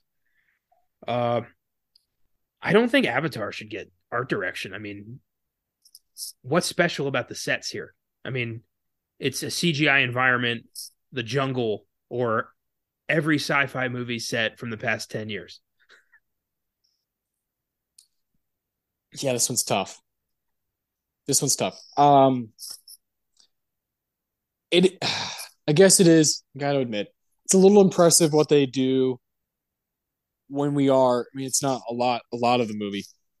This is this is one of James Cameron's things is when you're when you're walking around with Dr. Grace or you're walking around with with a uh, Stephen Lang's character, it feels it feels pretty fucking real when you're like walking around the, the military base and all those things. Uh, the design of some of that stuff is is is pretty bonkers. Like the beds that they go into to like where, where they go off to the Avatar, all that stuff looks pretty fucking cool. And that's where I see aliens in Terminator 2. You know, that's where I see that that stuff, that practicality, that built, that built, like hand built stuff that looks really cool. But it's not a big part of the movie. Most of the movie we're at Pandora, where it's, you know, obviously computers and, you know, CGI. It's all computer. So uh, I don't know. Yeah, this is a tough one. I don't have like a huge opinion on the other ones. Yeah. So, you know, I'm not like super familiar with them. I don't really have like a horse in the race here. I've never seen Dr. Parnassus, Nine, or The Young Victoria. So I'm going to give this to Sherlock Holmes because I think that Guy Ritchie and his team developed a realistic and enjoyable take on Victorian London. Okay. I like that. Good call. Now, the Imaginarium of Dr. Parnassus, that you haven't seen that? I haven't. Yeah, it, it slipped. It slipped. This me. is literally like made for you. You know, you got Terry Gilliam at the helm. Heath Ledger, Christopher Plummer, Andrew Garfield, Tom Waits. Come on. You know, uh, I don't know. It's just yeah, it's Heath's last film. I've always wanted to see it. Um, I know that uh, I think it was Johnny Depp, Colin Farrell, and I want to say Jude Law. Yep, those are the three. Yeah, stepped in to help finish that. So I, yeah, I definitely want to see it, and I like knowing that we could do it on the show if we wanted to. Uh, but yeah, I'll get to that for sure. I love Terry Gilliam as a filmmaker. You know that. Oh yeah, dude, that guy's just got one of the coolest imaginations. I, I would rather go to Brazil a thousand times than I would Avatar. You know what I mean? I don't know. I'll, I'll take the the the fa- fancy alien world over the you know dystopian government of Brazil. No, no, no, no. Uh, the movie. I'd rather watch the movie oh. a thousand times than watch yes. Avatar 10 times. Well, obviously, that makes sense. I was thinking like I don't know if I want to go there. But uh, Oh no, it looks bleak. Yeah. But it's but it's a yeah. cool, it's a fucking the production design, the practicality of it, fucking sick. Well, Gilliam has a style. Like he brings this, you know, this Monty Python, you know, vibe to every film he's done because, you know, that's his roots. Cameron has kind of lost that. Like there's no there's nothing left there. And there's nothing left in the tank, I don't think but Gilliam always has something weird to to to do, you know. Yeah. He certainly doesn't sell out. I'll, give, him, I'll give him that. Uh, best film editing. The Hurt Locker won this one. Uh, it beat Avatar, District 9, Inglourious Basterds, and Precious. These are five Best Picture nominees. Usually, Best Film Editing has some heavy fucking hitters in it. Uh, I give this to Basterds. Oh yeah, one hundred percent. That movie is edited so beautifully. I mean, yep. You know, the, everything he like that. You know, Sally Menke's work with Tarantino is unmatched. Yeah, and especially with Basterds, because you know, from from page to screen, that thing evolved so much. It had to, you know, subplots got cut out, characters got pushed to the forefront it's it's a completely different animal and that you know that comes from the editing room yeah 100% um i think i think we've said this but you don't have tarantino without sally you know she's yeah. she's a vital piece to the things that we love as uh as film fans. Uh, of course, we're both quite biased because he's one of our favorite filmmakers, but I don't give a shit. uh, cinematography. Mm. Here we go. Got some issues with this uh, this category. Avatar takes the win, beating Harry Potter and the Half Blood Prince. Very interesting nomination. The Hurt Locker, Inglourious Basterds, and The White Ribbon. Avatar and Half Blood Prince both being in the same category for cinematography is is is quite fascinating. It's, is it's that weird. is that what Half Blood Prince should be nominated for? You know, I, you know, you look at all the Harry Potter nominations and they're just random as fuck. It's like, yeah. can you, just leave us out. Leave them out of it. If you're not going to give them respect, don't like don't act like you care. You know, you're just throwing. They just throw like a, few of the movies a bone, and, and some of them they disregarded completely. It's like, all right, you don't really care. You know, stop, stop, stop acting like you do. I have such mixed feelings about Half Blood Prince. It's it's a good movie, but I know it's not what we should have gotten. But it's a good movie. Yeah, it's it is. I love that one, but I totally understand the yeah. stuff they leave out. The stuff they leave out, it's hard. It's a tough one. We don't get the origins of Voldemort. We don't get Snape's history with you know potions. We don't get a believable romance between Harry and Ginny, and it's such yep. a crucial part of the of the book. It's like, ah, what happened here? But and I know I keep saying this, but it's the only way I can sleep at night. It's a good movie. Yeah, yeah, you're right. Uh, but cinematography, yeah, that's an odd pick. Uh, this goes to Basterds for me. Yeah, yeah. For me, it's it's between Basterds and Hurt Locker. I haven't seen White Ribbon. That's a black and white film. I'm sure it's quite impressive. It's uh Michael Haneke. Uh, so yeah, I, I I would, I would love to see that at some point. I've heard great things. But yeah. as far as I'm concerned, I'm giving it to yeah, one of the more natural natural movies here. Yeah, I I don't think it's controversial to say that if you can build it on a computer, it's not cinematography. I mean, yeah, yeah. I mean, you can have elements in the background, but if you're building the whole scene on a computer, that's that's not the same animal. Yeah, it's a different different beast. Uh, that's what the visual effects yeah. categories for. Yeah. Whereas Basterds is, you know, the way that movie's filmed is beautiful. Just you know, Shosanna running off into this into the horizon with Landa creeping up behind her in the doorway. That shot alone, fuck, man. Yeah, good night. That is, I think that's my favorite first ten minutes of any Tarantino movie. It's his first. It's his favorite ten minutes. He he has been adamant saying that is the greatest scene he's ever written, and I think he's right. yeah, yeah. I'm trying to think now beginning of Pulp, yeah, pretty good. Reservoir Dogs, I like the beginning of Reservoir Dogs. Uh, Jackie Brown, yeah, Jackie Brown's got a good good opening bit. You know, across across 110th Street. It's a good good intro song. Uh, Kill Bill, yeah, yeah, he kind of kills it. His openers, yeah. he gets your attention so fucking quick every time. He is so good. Yeah, Django, like yeah, uh, Hateful Eight for sure. Hateful Eight. You're just like, who are these fucking pricks? Uh, and Once Upon a Time in Hollywood. Hell yeah, you know. So yeah, he's just kind of the yeah, he's just kind of the master of this stuff. Uh, but his most impressive, yeah, is back. And it's it's it's you know it's him writing and, and directing the shit out of that scene. But it's Christoph Waltz just you know just chef's kiss fucking destroying that that bit of dialogue. Just knocking it way out of the park. Oh, it's the most sadistic, brilliant character he's ever written. Like Hans Landa is such a evil, but can, he's like fucking Moriarty of the Nazis. It's, yeah. it's it's genius. I don't I can't believe that that character came out of the same dude who made like you know fucking Mr. Blonde. Like that guy's penchant for characters is amazing. I wish I had an iota of his talent. Yeah, that'd be nice, wouldn't it? it would be nice. uh, all right, we got two more. Yeah, the two two big ones. Best director, Miss Kathryn Bigelow with the win for the Hurt Locker, beating James Cameron, Avatar. Lee Daniels for Precious, Jason Reitman for Up in the Air, a movie that we've covered on this show, uh, and Quentin Tarantino for Basterds. I love you, Kathryn. Love you to death. I hate doing this. I hate doing it.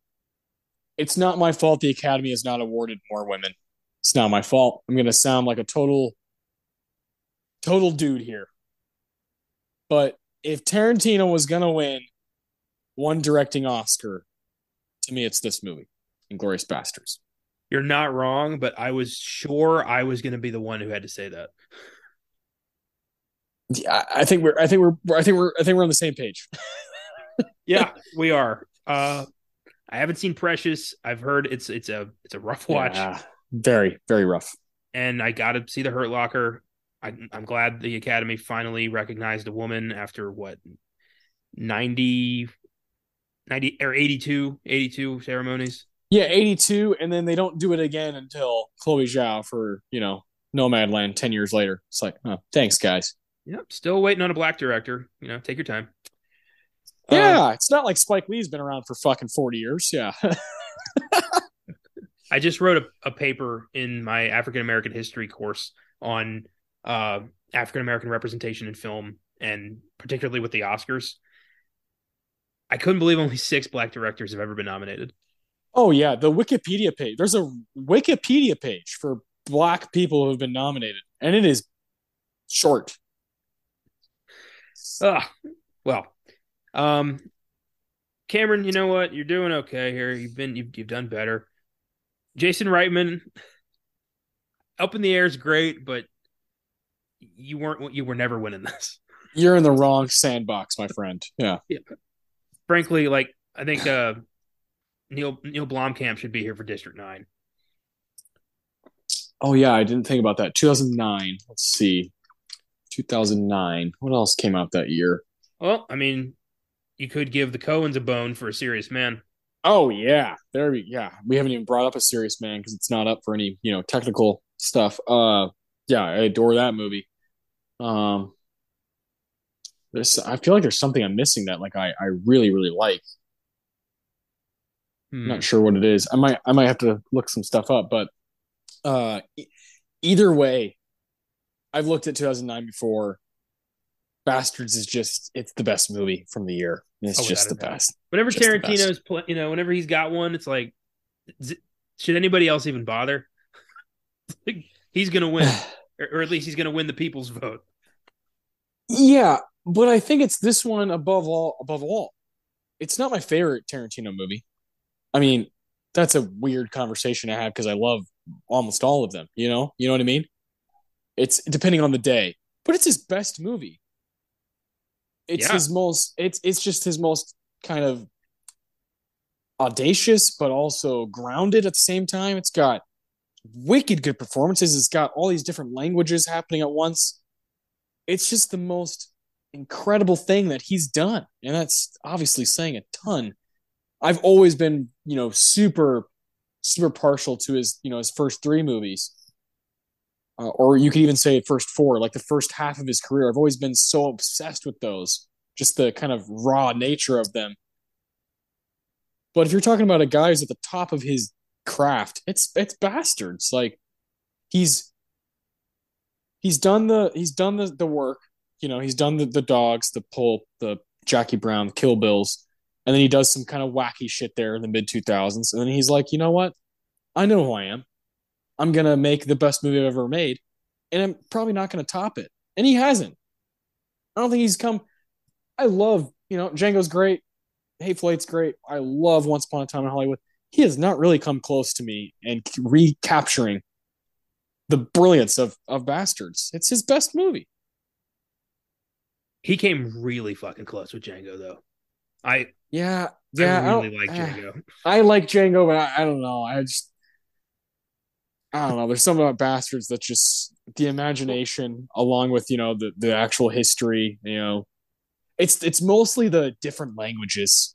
Just commitment to that is just so fucking cool for a mainstream director to do.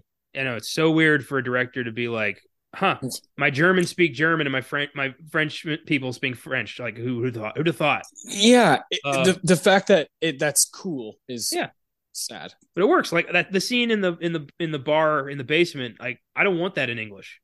It it's so much more satisfying to be in, you know, German with the English soldier mispronouncing and, you know, them like the the German soldier catching him. It you need it for that. It's so perfect.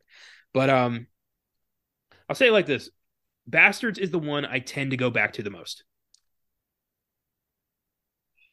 I've probably still seen Pulp Fiction the most, just off of. Well, it's the first. It's the first one I saw, and I I tend to watch Kill Bill more. Like if it's on, it's I'll watch it. But it's if shorter. I, yeah, that too. But if I'm ever like I feel like Tarantino, my first thought will be like, well, then put on Glorious Basterds. Like that's the first one I want to go to. So yeah, I think it is his masterpiece, and it is a fantastic movie, and did not get enough recognition this year.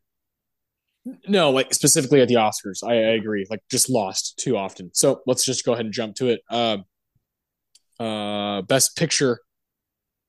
Uh, this is just not not a great group. Um, Hurt Locker takes the win. The other nominees are Avatar, The Blind Side. Like what a horrible start. Avatar and The Blind Side. Like, are you fucking serious? Best picture? Don't you realize that means best movie?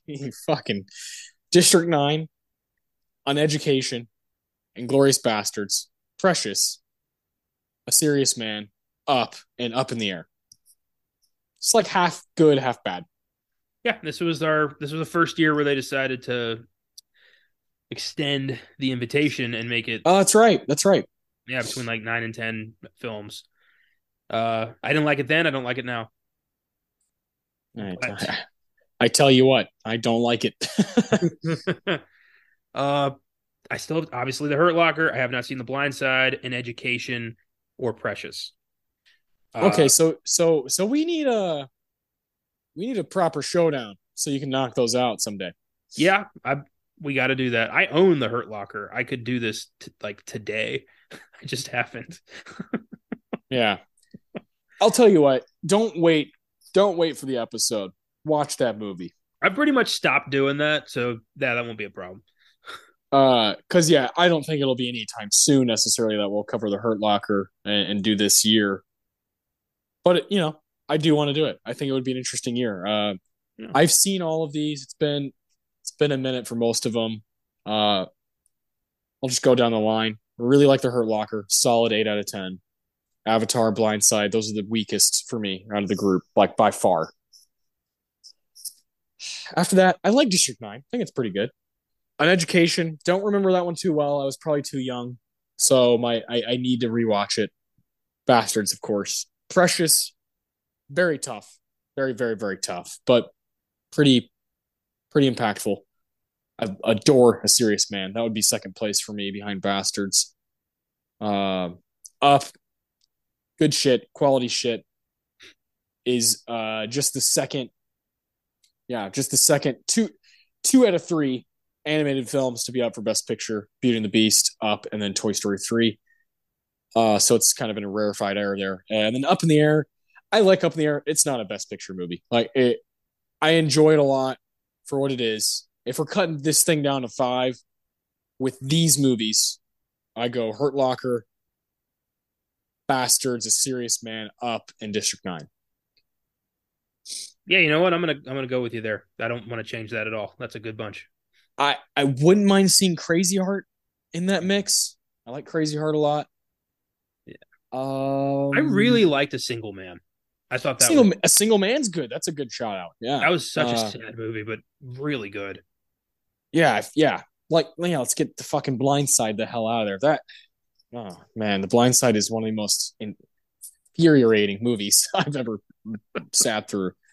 They treated the main guy, Michael Oher, the actual football player. They they made him look like a complete dumbass. And he, when he came out and said, "Whoa, whoa, whoa, whoa, whoa," like I'm I'm still like in my twenties. like you can't just fuck with my life like that in this movie. I was like, I'm with that guy. you know, uh, yeah, just not my kind of movie. I don't like sports movies that just fuck everything up. It happens too often. Um, 2009. There's got to be some fucking movies. I'm just not. I mean, like, there's random shit like Daddy Longlegs, the Safdie Brothers movie, but like that's not coming near the fucking Oscars, you know. Uh, There's movies I like, like Pirate Radio. That's not going anywhere near the Oscars, but I love it. You know what I mean? Pirate Radio was so good. Um, I love that In the Loop landed a, a screenplay nomination.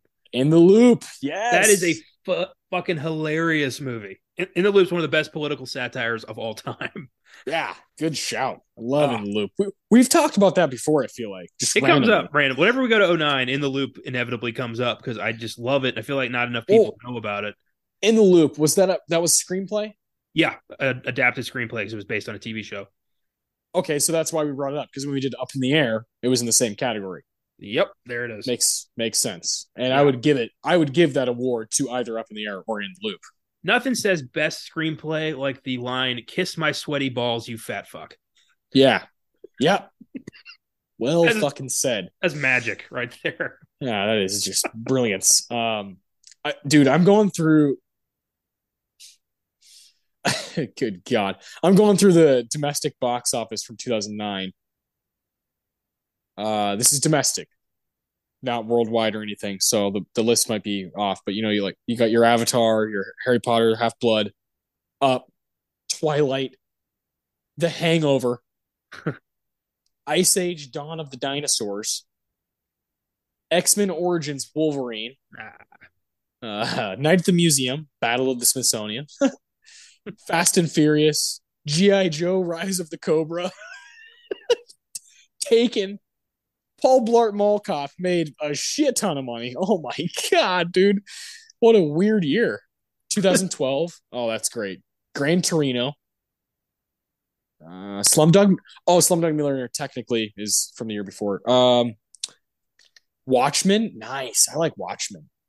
I like that one. Watchmen's good. Watchmen's good. I saw most of those in theaters. yeah, me too, man. I like vividly remember these experiences, and I, I rem- I remember a weekend where my mom and I was still in Maryland at the time, and um, my mom and my grandma went on some trip or something. They were out of town, so it was just me and my grandpa, and we went to the movies twice in one weekend, which at the time was like a big deal for me. These days, it's like you know Saturday, but um, yeah, we saw Defiance. Oh, yes, which was great, and then we saw Paul Blart Mall Cop because I didn't That's, know. I didn't know. Palate, palate cleanser, you know? I get it. I totally get it. uh let's see. I remember I remember seeing um uh yeah, some of these didn't like technically come out in 2009. I remember seeing uh Public Enemies. Hmm. And thinking it was so fucking badass, you know, I was like, "Oh, this is sick!" You know, fucking Sweeney Todd versus Batman. Come on, you know, and uh, and, and, like I watch it now, I still kind of like it, but it's like not great, you know. Uh, it's, oh. it's gotten it's gotten shit on big time uh, as time has gone on. But I remember thinking, you know, those movies when you're 14 and you see certain stuff, you're just like, this is the sickest shit ever, you know. And, and and you rewatch it as as a you know full blown adult, and you just got to kind of come back down to earth. Uh, I was the same way with law abiding citizen. I used to think that movie was fucking kick ass. Then I rewatched it, you know, a few years ago, and I was, like, this is fine. It's fine. not not great. I've been experiencing that a lot lately, revisiting some uh, some films I haven't seen in a long time, and realizing that my tastes have changed dramatically.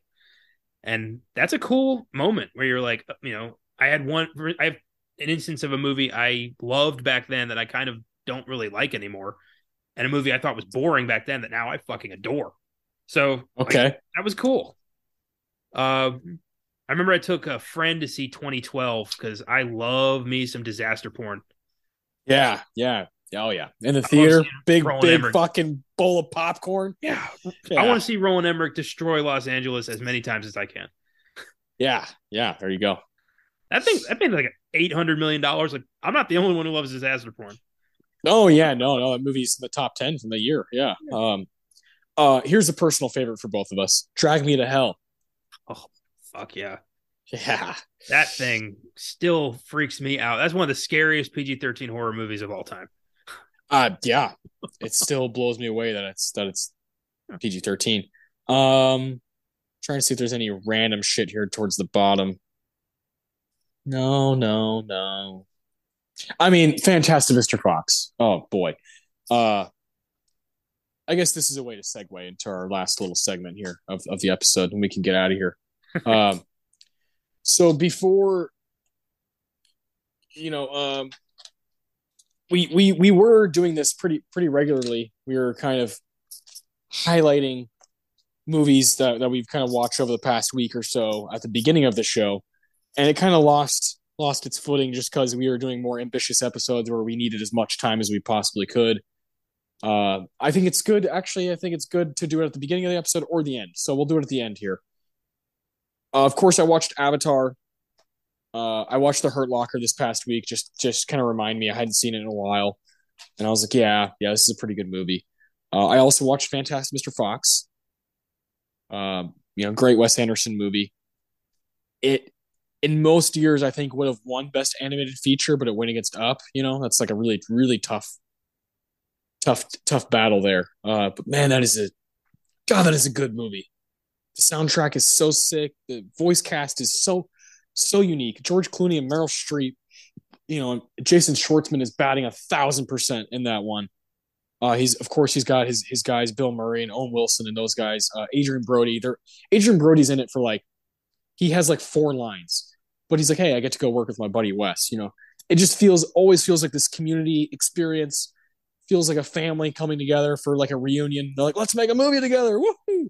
They're just having a good old time. I wish I was a part of it. you know, uh, I just always am filled with joy after I watch a Wes Anderson movie. So I had to do that.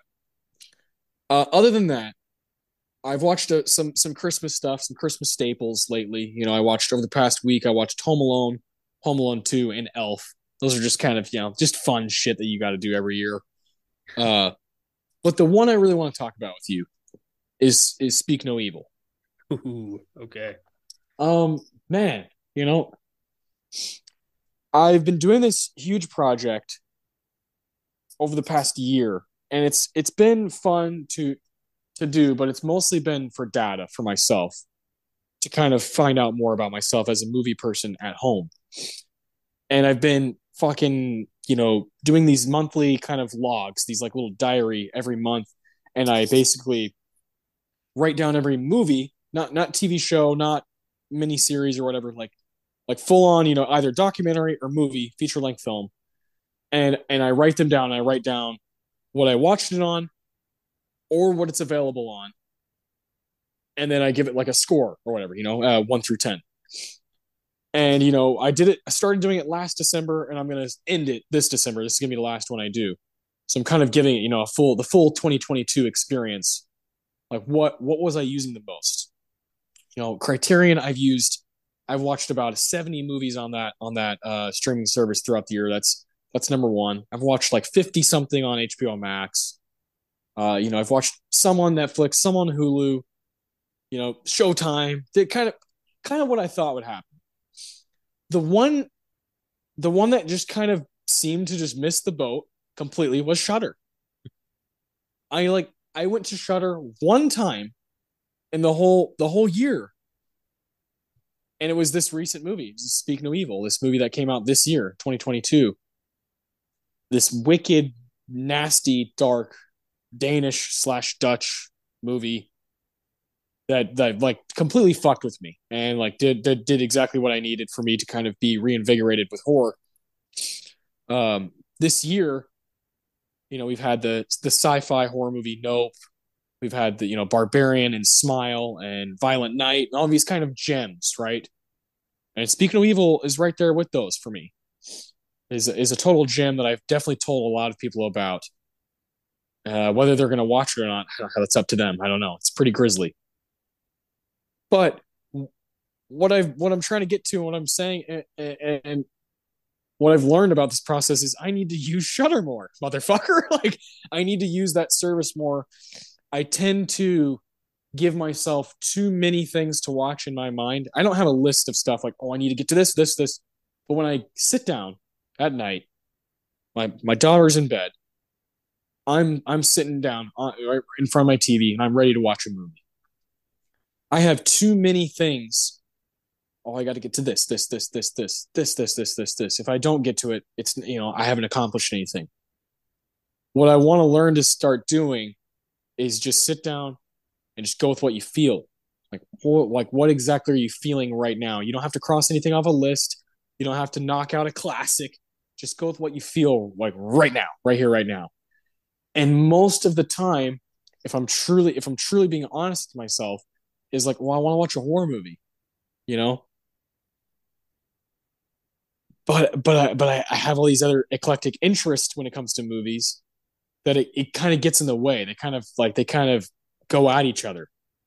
And sometimes I'll end up being like, fuck it, I'm just gonna watch something something sports related, like a, a basketball game or soccer game or whatever, and I end up not watching a movie at all. My, my true joy lies within movies. My true joy. I love sports, but I am in love with movies. And with all that being said, I need to use Shudder more this year, this upcoming year. I need to try to not look at it as a secondary streaming service, but like a streaming service that is there for me to use.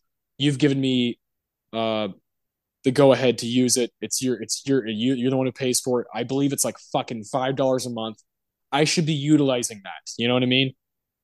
That's what I've learned mostly about tracking this stuff. Is like I have just not used Shudder like at all. That wasn't really the case a couple years ago. I used a lot. I was watching, you know, Takashi Miike films on there. You know, I was watching other other like foreign horror movies. I don't know what it was throughout this past year where I was just not going there. I might have been giving myself too much prep for uh, this podcast, to where I was kind of always using my spare time for this, and I want to kind of go, you know, take a step back from that and start going back to what I really love the most, which is horror. Um, that's what I've learned, man, in the past year about about doing this whole project. Like it was that was like the main point of doing it, I think, was to realize I don't have to go to Criterion every goddamn time. I can go to other stuff too. I'm yeah, I'm glad you had that that moment. Uh Shudder has evolved into one of the most reliable sources of yeah, yeah. mainly creative original horror films. And uh, this year they have churned out some epic shit. Uh, I had a similar epiphany about Shudder earlier this year, and uh, I've relied almost entirely on uh, Caleb's recommendations for what I should watch, and he has been on the money pretty much every time you know, he's the one who told me to check out the sadness. He told me to watch the spine of night. He told me to watch Christmas, Bloody Christmas. Speak yeah. No Evil, I think might have came from him too. And it's all been just gold, original gold that you can only watch there. Yeah. Yeah. And you can get like, you know, if you look hard enough, you can get the Blu-ray too, which he does, which is weird because he has the Blu-ray and Shudder. It's like that's never leaving Shudder, but you also have the Blu-ray. I don't know. I don't have time to get into that. But he loves his physical stuff. Yeah. I get it. I love it too. Um, but yeah, Shudder is starting to become one of my favorites, and I love what they offer. I love what they have, and uh, I know you're gonna you're gonna find some cool cool shit. I know the sadness is is coming up for you, one that you yeah. to check out. That's the most depraved, nightmarish zombie film I've ever seen in my life, and it's it's gonna it's not gonna leave your head. good, good, good. This is what I need. You know, what um past past week or so, aside from seeing Avatar in theaters, what what else have you gotten into? I've been embarking on a project of my own. Um, so I have what is colloquially known as a shit ton of films that I own personally.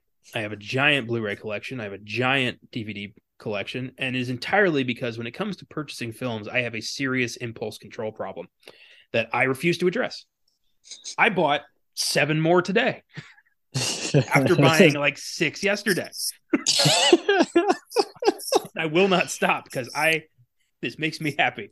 But where do they where do they all go? Vaporize. I always wonder why I don't have a lot of money. This this this is why. But um I was I was looking through my collection and I realized I haven't fucking seen a lot of these. I just buy, I shelf, I move on. So I decided if I'm going to own these fuckers, I want to I want to see them. I want to watch these things. I want to, you know, want to write them off my list. So I've gone just started alphabetically, working my way through the numbers and the A's, and I'm watching my Blu-rays that I have either not seen or never reviewed. Because if I haven't reviewed them, that means I haven't seen them in eight years. All right, let's hear what you what you got so far. I started with 310 to Yuma. Oh, Fucking adore that movie still. Nothing's changed. yeah, just Fantastic. fucking sick. Yeah. I did come to realize that it had quite a big subconscious influence on my own work, which made me laugh the whole time. Um, I followed that with 28 weeks later, nice. which I forgot how fucking solid that movie is. It's such a great sequel. It it just has, yeah, it has 28 days later, uh, you know, looming over it. It's like Yeah. that's not fair. That's not fair. It's hard to follow such a perfect act like that. But, you know, giving us a new group of characters, showing us, you know, the reconstruction of London and how that fails miserably due to a new strain of the virus. It's like, yeah, fucking sign me up. I love it. And people who weren't quite super famous yet keep popping up in that. Jeremy Renner, for instance, Yeah. uh, Rose Byrne, Idris Elba. We got a great role by Robert Carlyle. Like, it's great. I really wish that the right people would talk to each other so we could get the third film finally. Uh, then I watched the A Team, yeah. Yeah. and I didn't care for it like at all. I really liked this when I saw this in 2010 when I was 15 and didn't know any better. And I was just like, oh, this is cool. I I started to nod off. I was like, this is just an espionage thriller from 2003 that they shoved the A team into. Yeah. Yeah. I don't even like this. So that was a moment where I'm like, okay, I have changed. This is giving me an interesting, like, personal reflection of who I've become, which is cool. For sure. Yeah. No, this is like a this is a really, really good way to reflect. Yeah. I followed that with Abraham Lincoln Vampire Hunter. Let's go. and also was like, this is this is terrible. This is this is not great. It's fun, but it's not great. It's also doesn't make a damn lick of sense because it tries to basically shove the entire Civil War into a decent vampire western, and it just kind of he becomes president because he has to. Like, there's no. It's like he's hunting vampires, and all of a sudden he's like, "Oh shit, I got to run for office," and then he's the president. it was so weird. Uh, but you know, fun. And then I watched American Gangster. Mm, fine film. Oh my god. I um I didn't care for this. I saw this in 2007. I thought it was long. I thought it was boring. I want to kick 2007 Connor in the balls because he was an idiot. He wasn't you paying were attention. 12. He You wasn't were paying attention. You were a kid. 15 years ago. There's no excuse. You were just Quality a quality. I. I um I I I intended to watch this is about two and a half hours long. I intended to watch half of it. I started at like two in the morning. I couldn't stop. I just kept going. I was just like, oh wow. Like the whole time I was just glued. I don't think I blinked maybe like three times. and it's such a fantastic movie. It's such a brilliant gangster movie. Denzel versus Crowe. Like holy shit. And has some yeah. incredible moments of just pure, you know, nut flexing. just look Yeah. how badass I am. I I wish I'd seen this when we did our our Ridley Scott thing because I wanted I wish I'd brought this up. Oh, No, the, the Ridley Scott thing with uh with Caleb, where y'all did like top 10, right? oh yeah, that was on that show. I thought we did that Yeah. for Black Hawk Down. No, we did that for House of Gucci. But yeah. yes, yes, I wish I'd I'd had that for then, because this is this might be my new favorite, like you know, two thousands Ridley Scott movie. This thing is badass. I gave it a nine. Went from a seven to a nine. I skipped eight. I I never skip eight. Yeah, eight's the threshold. Yeah, no, I'm no, I'm I'm I'm with you, man. I I really really like that movie. A uh, couple Oscar nominations, best actress in a supporting role and art direction. I cannot believe Denzel didn't get a nomination here. Uh, it's just crazy. Which would which would be so badass because he'd be he'd be going against our guy Daniel Day Lewis. He'd still lose, regrettably, but it'd be Well, cool. To see him yeah, yeah. I mean, n- no one in the history of Oscar Oscars is the only guy who might be able to beat Daniel Day Lewis as Daniel Plainview is Burt Lancaster as Elmer Gantry. That's that might be the only scenario. You just got to grab the, the the building block. Yeah, exactly. So I'm enjoying Yeah. this project. I finally have some fucking time to breathe after this insane semester that nearly drove me into madness. Uh so now I'm just going through I, American Psychos next as soon as I get to go back to my place and take over my movies again. And I'm loving this. I'm I'm exper- I'm finding, you know, old films that I always thought I liked, I don't like anymore and old films that I might not have cared for, I now see something in, which tells me a lot about who I've evolved thanks to just a constant stream of cinema. Yeah, yeah, that's like one of the uh what's the word um what do you call it fucking i guess it's like one of the mottos of of oscar sunday is and film and filmgazm it's kind of what we've built our friendship upon with movies is like just don't ever turn your back on the past you know? Maybe through the past but the past ain't through with us you know? And and, and, right. and when you rewatch movies you could just everything can change everything. And even even if you like something it, it's it's every feeling is good. Is you watch something that you're like oh this is fine and you're like actually no it's not that's a good feeling because you're like oh that solidifies change if it's for you like american gangster it it solidifies growth and if it's a movie that you said this was great and it's still great it solidifies your taste it's like that feels good too. All of all three of those feel fantastic. You know, you rewatch something that you know you love and you still love it for the 90th time. You're like, I know myself.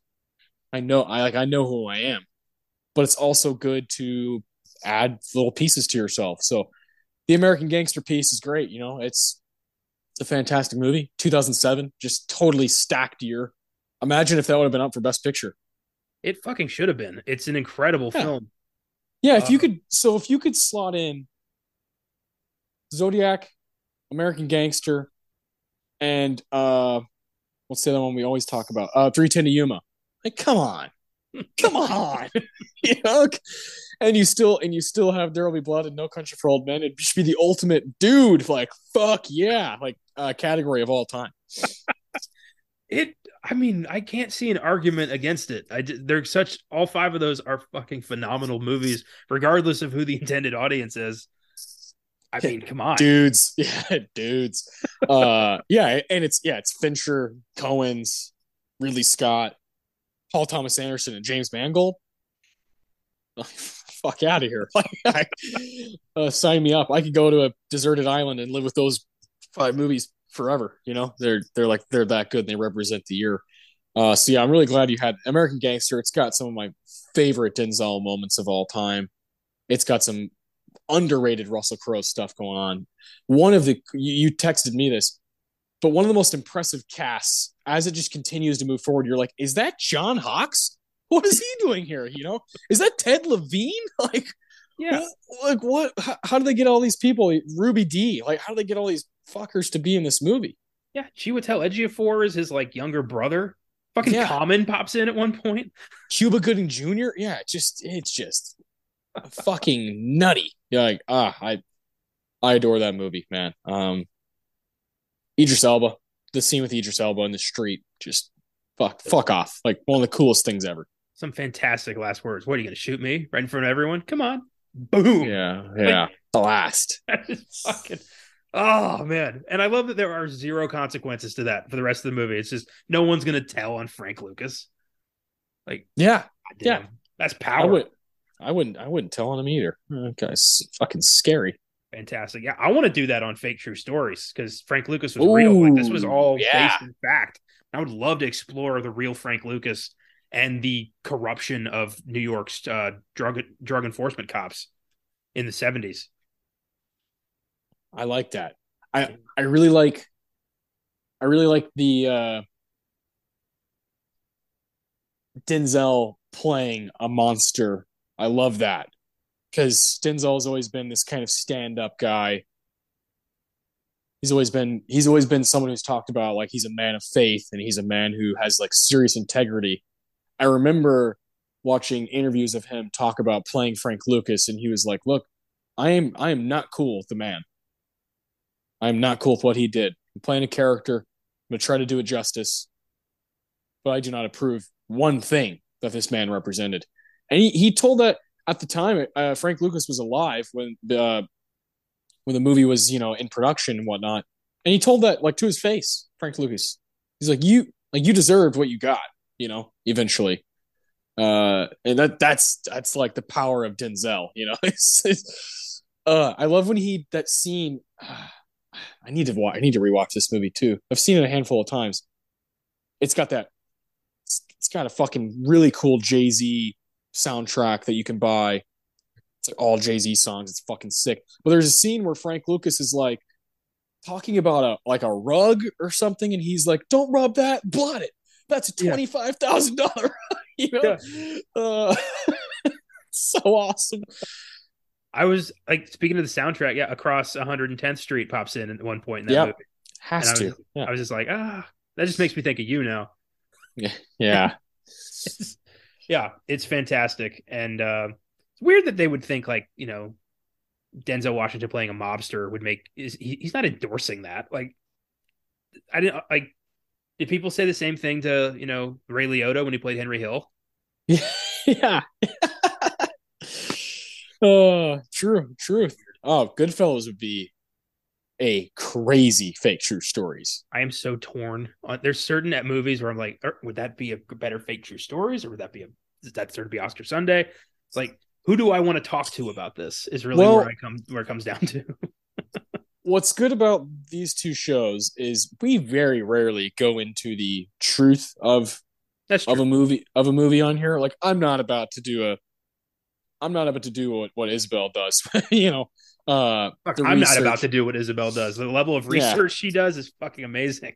yeah, she's her own like freak of nature in that realm. You know, uh, if we're doing American Gangster, I'm talking about how fucking badass Denzel is. You know, I'm not. That's true.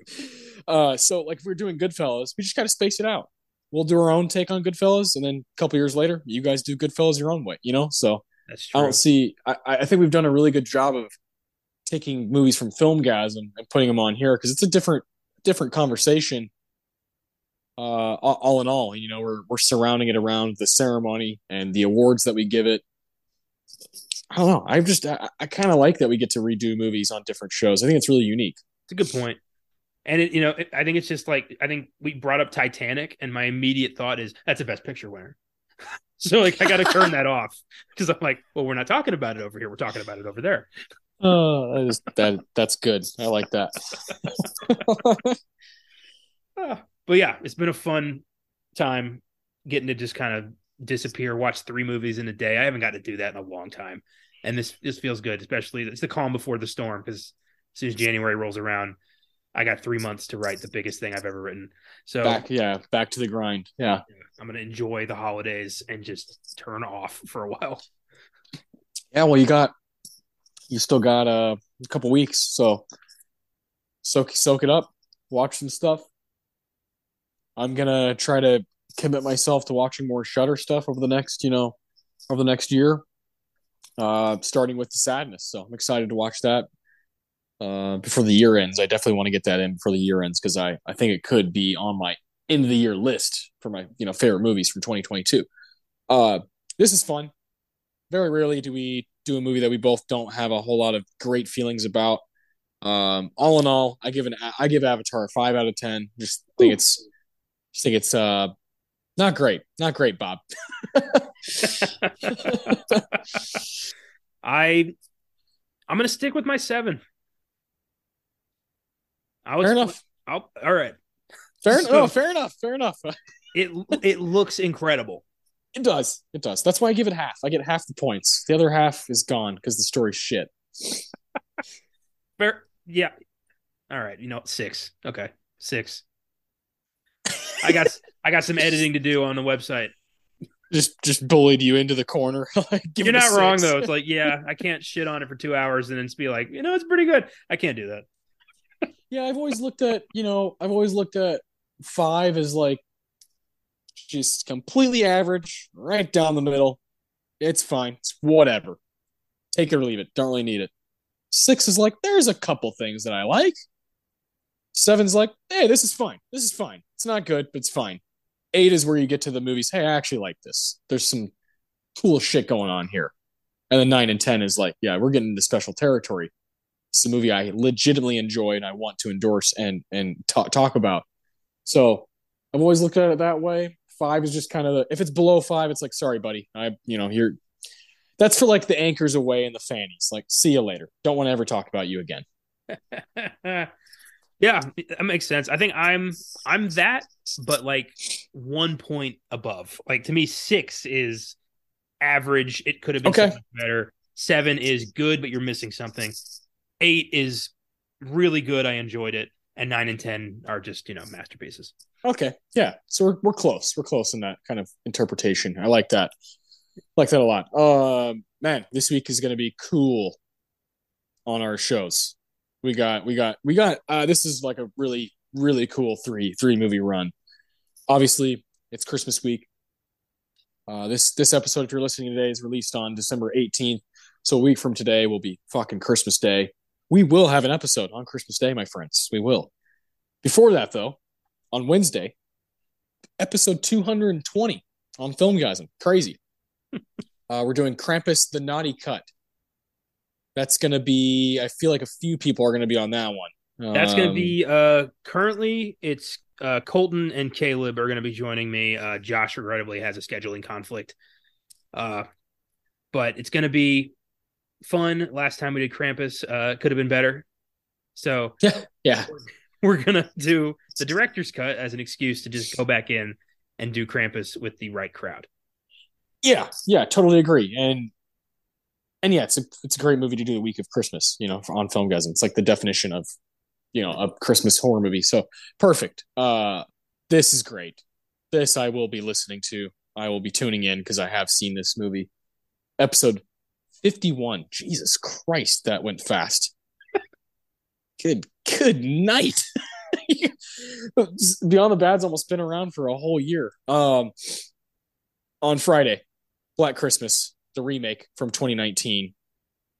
Just a dog dog pile of shit. Like it's just a pile of dog shit. I even messed up the term because I was, you know, this movie's so bad. a pile of dog shit is Black Christmas. But it's so bad it's funny, you know? It's so bad that you like you can't help but laugh and have a good time making fun of this horrible movie. So this is perfect for this show. Perfect for Beyond the Bad. Take a through through and through classic Black Christmas from the 70s. Take the remake, put it on Beyond the Bad, have some fun just tearing it to pieces. I can't wait for that episode. I have heard so many people tear this movie to shreds. That I'm I'm not like I know it's going to be a fun episode, but I feel like watching it is going to be a chore. Uh yeah, but like whatever, you know it's shit. So like just have fun. Just have fun laughing at the joke, the travesty that is Black Christmas 2019. It's so bad. Caleb has ter- has like singled this movie out so many times on Beyond the Bad. It just comes up randomly. It's like it's a hate boner for which there's no relief. It really is crazy. I think when he put the schedule together, this was the first thing he wrote down. He's like, "We're tearing this movie up in Christmas." I'm like, "Yeah, okay." So it has come. Uh, I don't expect to say much because I know Caleb has quite a lot to say about this movie. If I could, I, I can't. But if I could, this is one that I would be on as well because I, I think it's just it's just a hilarious movie because it's so bad. Like like Brianna and I watched it and we just had fun because it's so bad. It was one of those, you know, it's one of those that you're just like you just as a viewer you just give up. You're like this is just terrible. it's I think Ugh. to date the only one that Caleb has ever given on a review. Yeah, no, I definitely give this movie a one or two. Yeah, it's just it's just something else. Rarefied air, my friends. Uh so that's on Friday. Can't wait. Can't wait for that. And then on Christmas Day, Sunday, Connor and I will be tackling maybe the most iconic classic Christmas movie. It's a Wonderful Life, 1946. 19th Academy Awards. We've been there before. We're going back again for a fantastic movie. Jimmy Stewart at his apex.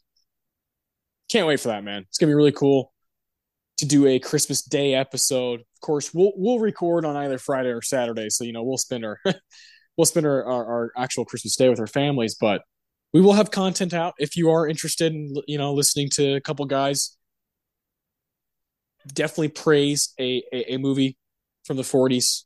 Uh, this is just one of those staples of every Christmas you got to watch It's a Wonderful Life. So we feel like it's right to cover it on this show. Uh, I want to say the first Christmas we had on Oscar Sunday, we did Die Hard, right? Yep. Last year, Home Alone. We did we did Home Alone last year. We're kind of knocking out like massive movies that have Oscar nominations uh, for Christmas. It just so happens that it falls on Christmas Day. Pretty cool. I can't wait, man. It's gonna be a good. It's gonna be good. It's gonna be good to do a, a, movie we both are on the same page that we both like a lot after Avatar. So, uh, yeah, this is fun though. This is fun. I had a good time. We also got to talk about American Gangster, so I'm good. I'm good with that. Uh, you guys keep listening to us. Keep following us on uh, Instagram, Twitter, Facebook. Check out uh, the website as Connor shreds these uh, these reviews over the next couple weeks while he's just knocking movies off of his shelf. Uh, it's it's been a lot of fun to get the text messages from you, like what you're doing next, and I love that. I think it's a really cool project. I should at some point do that myself because there are movies on my shelf that are just there, and I either I either haven't seen them or I haven't, like you said, haven't seen them in ten years. So it's a great project. I'll keep uh I'll keep my word. I'll get to Shudder. I'll get get get to Shudder more often. Uh, other than that, I don't have anything else to say. You know, about about about Avatar and the Way of Water and the the way of the way of Na'vi and all that all that jazz. But uh, keep watching movies, guys, and we'll we'll see you on Wednesday.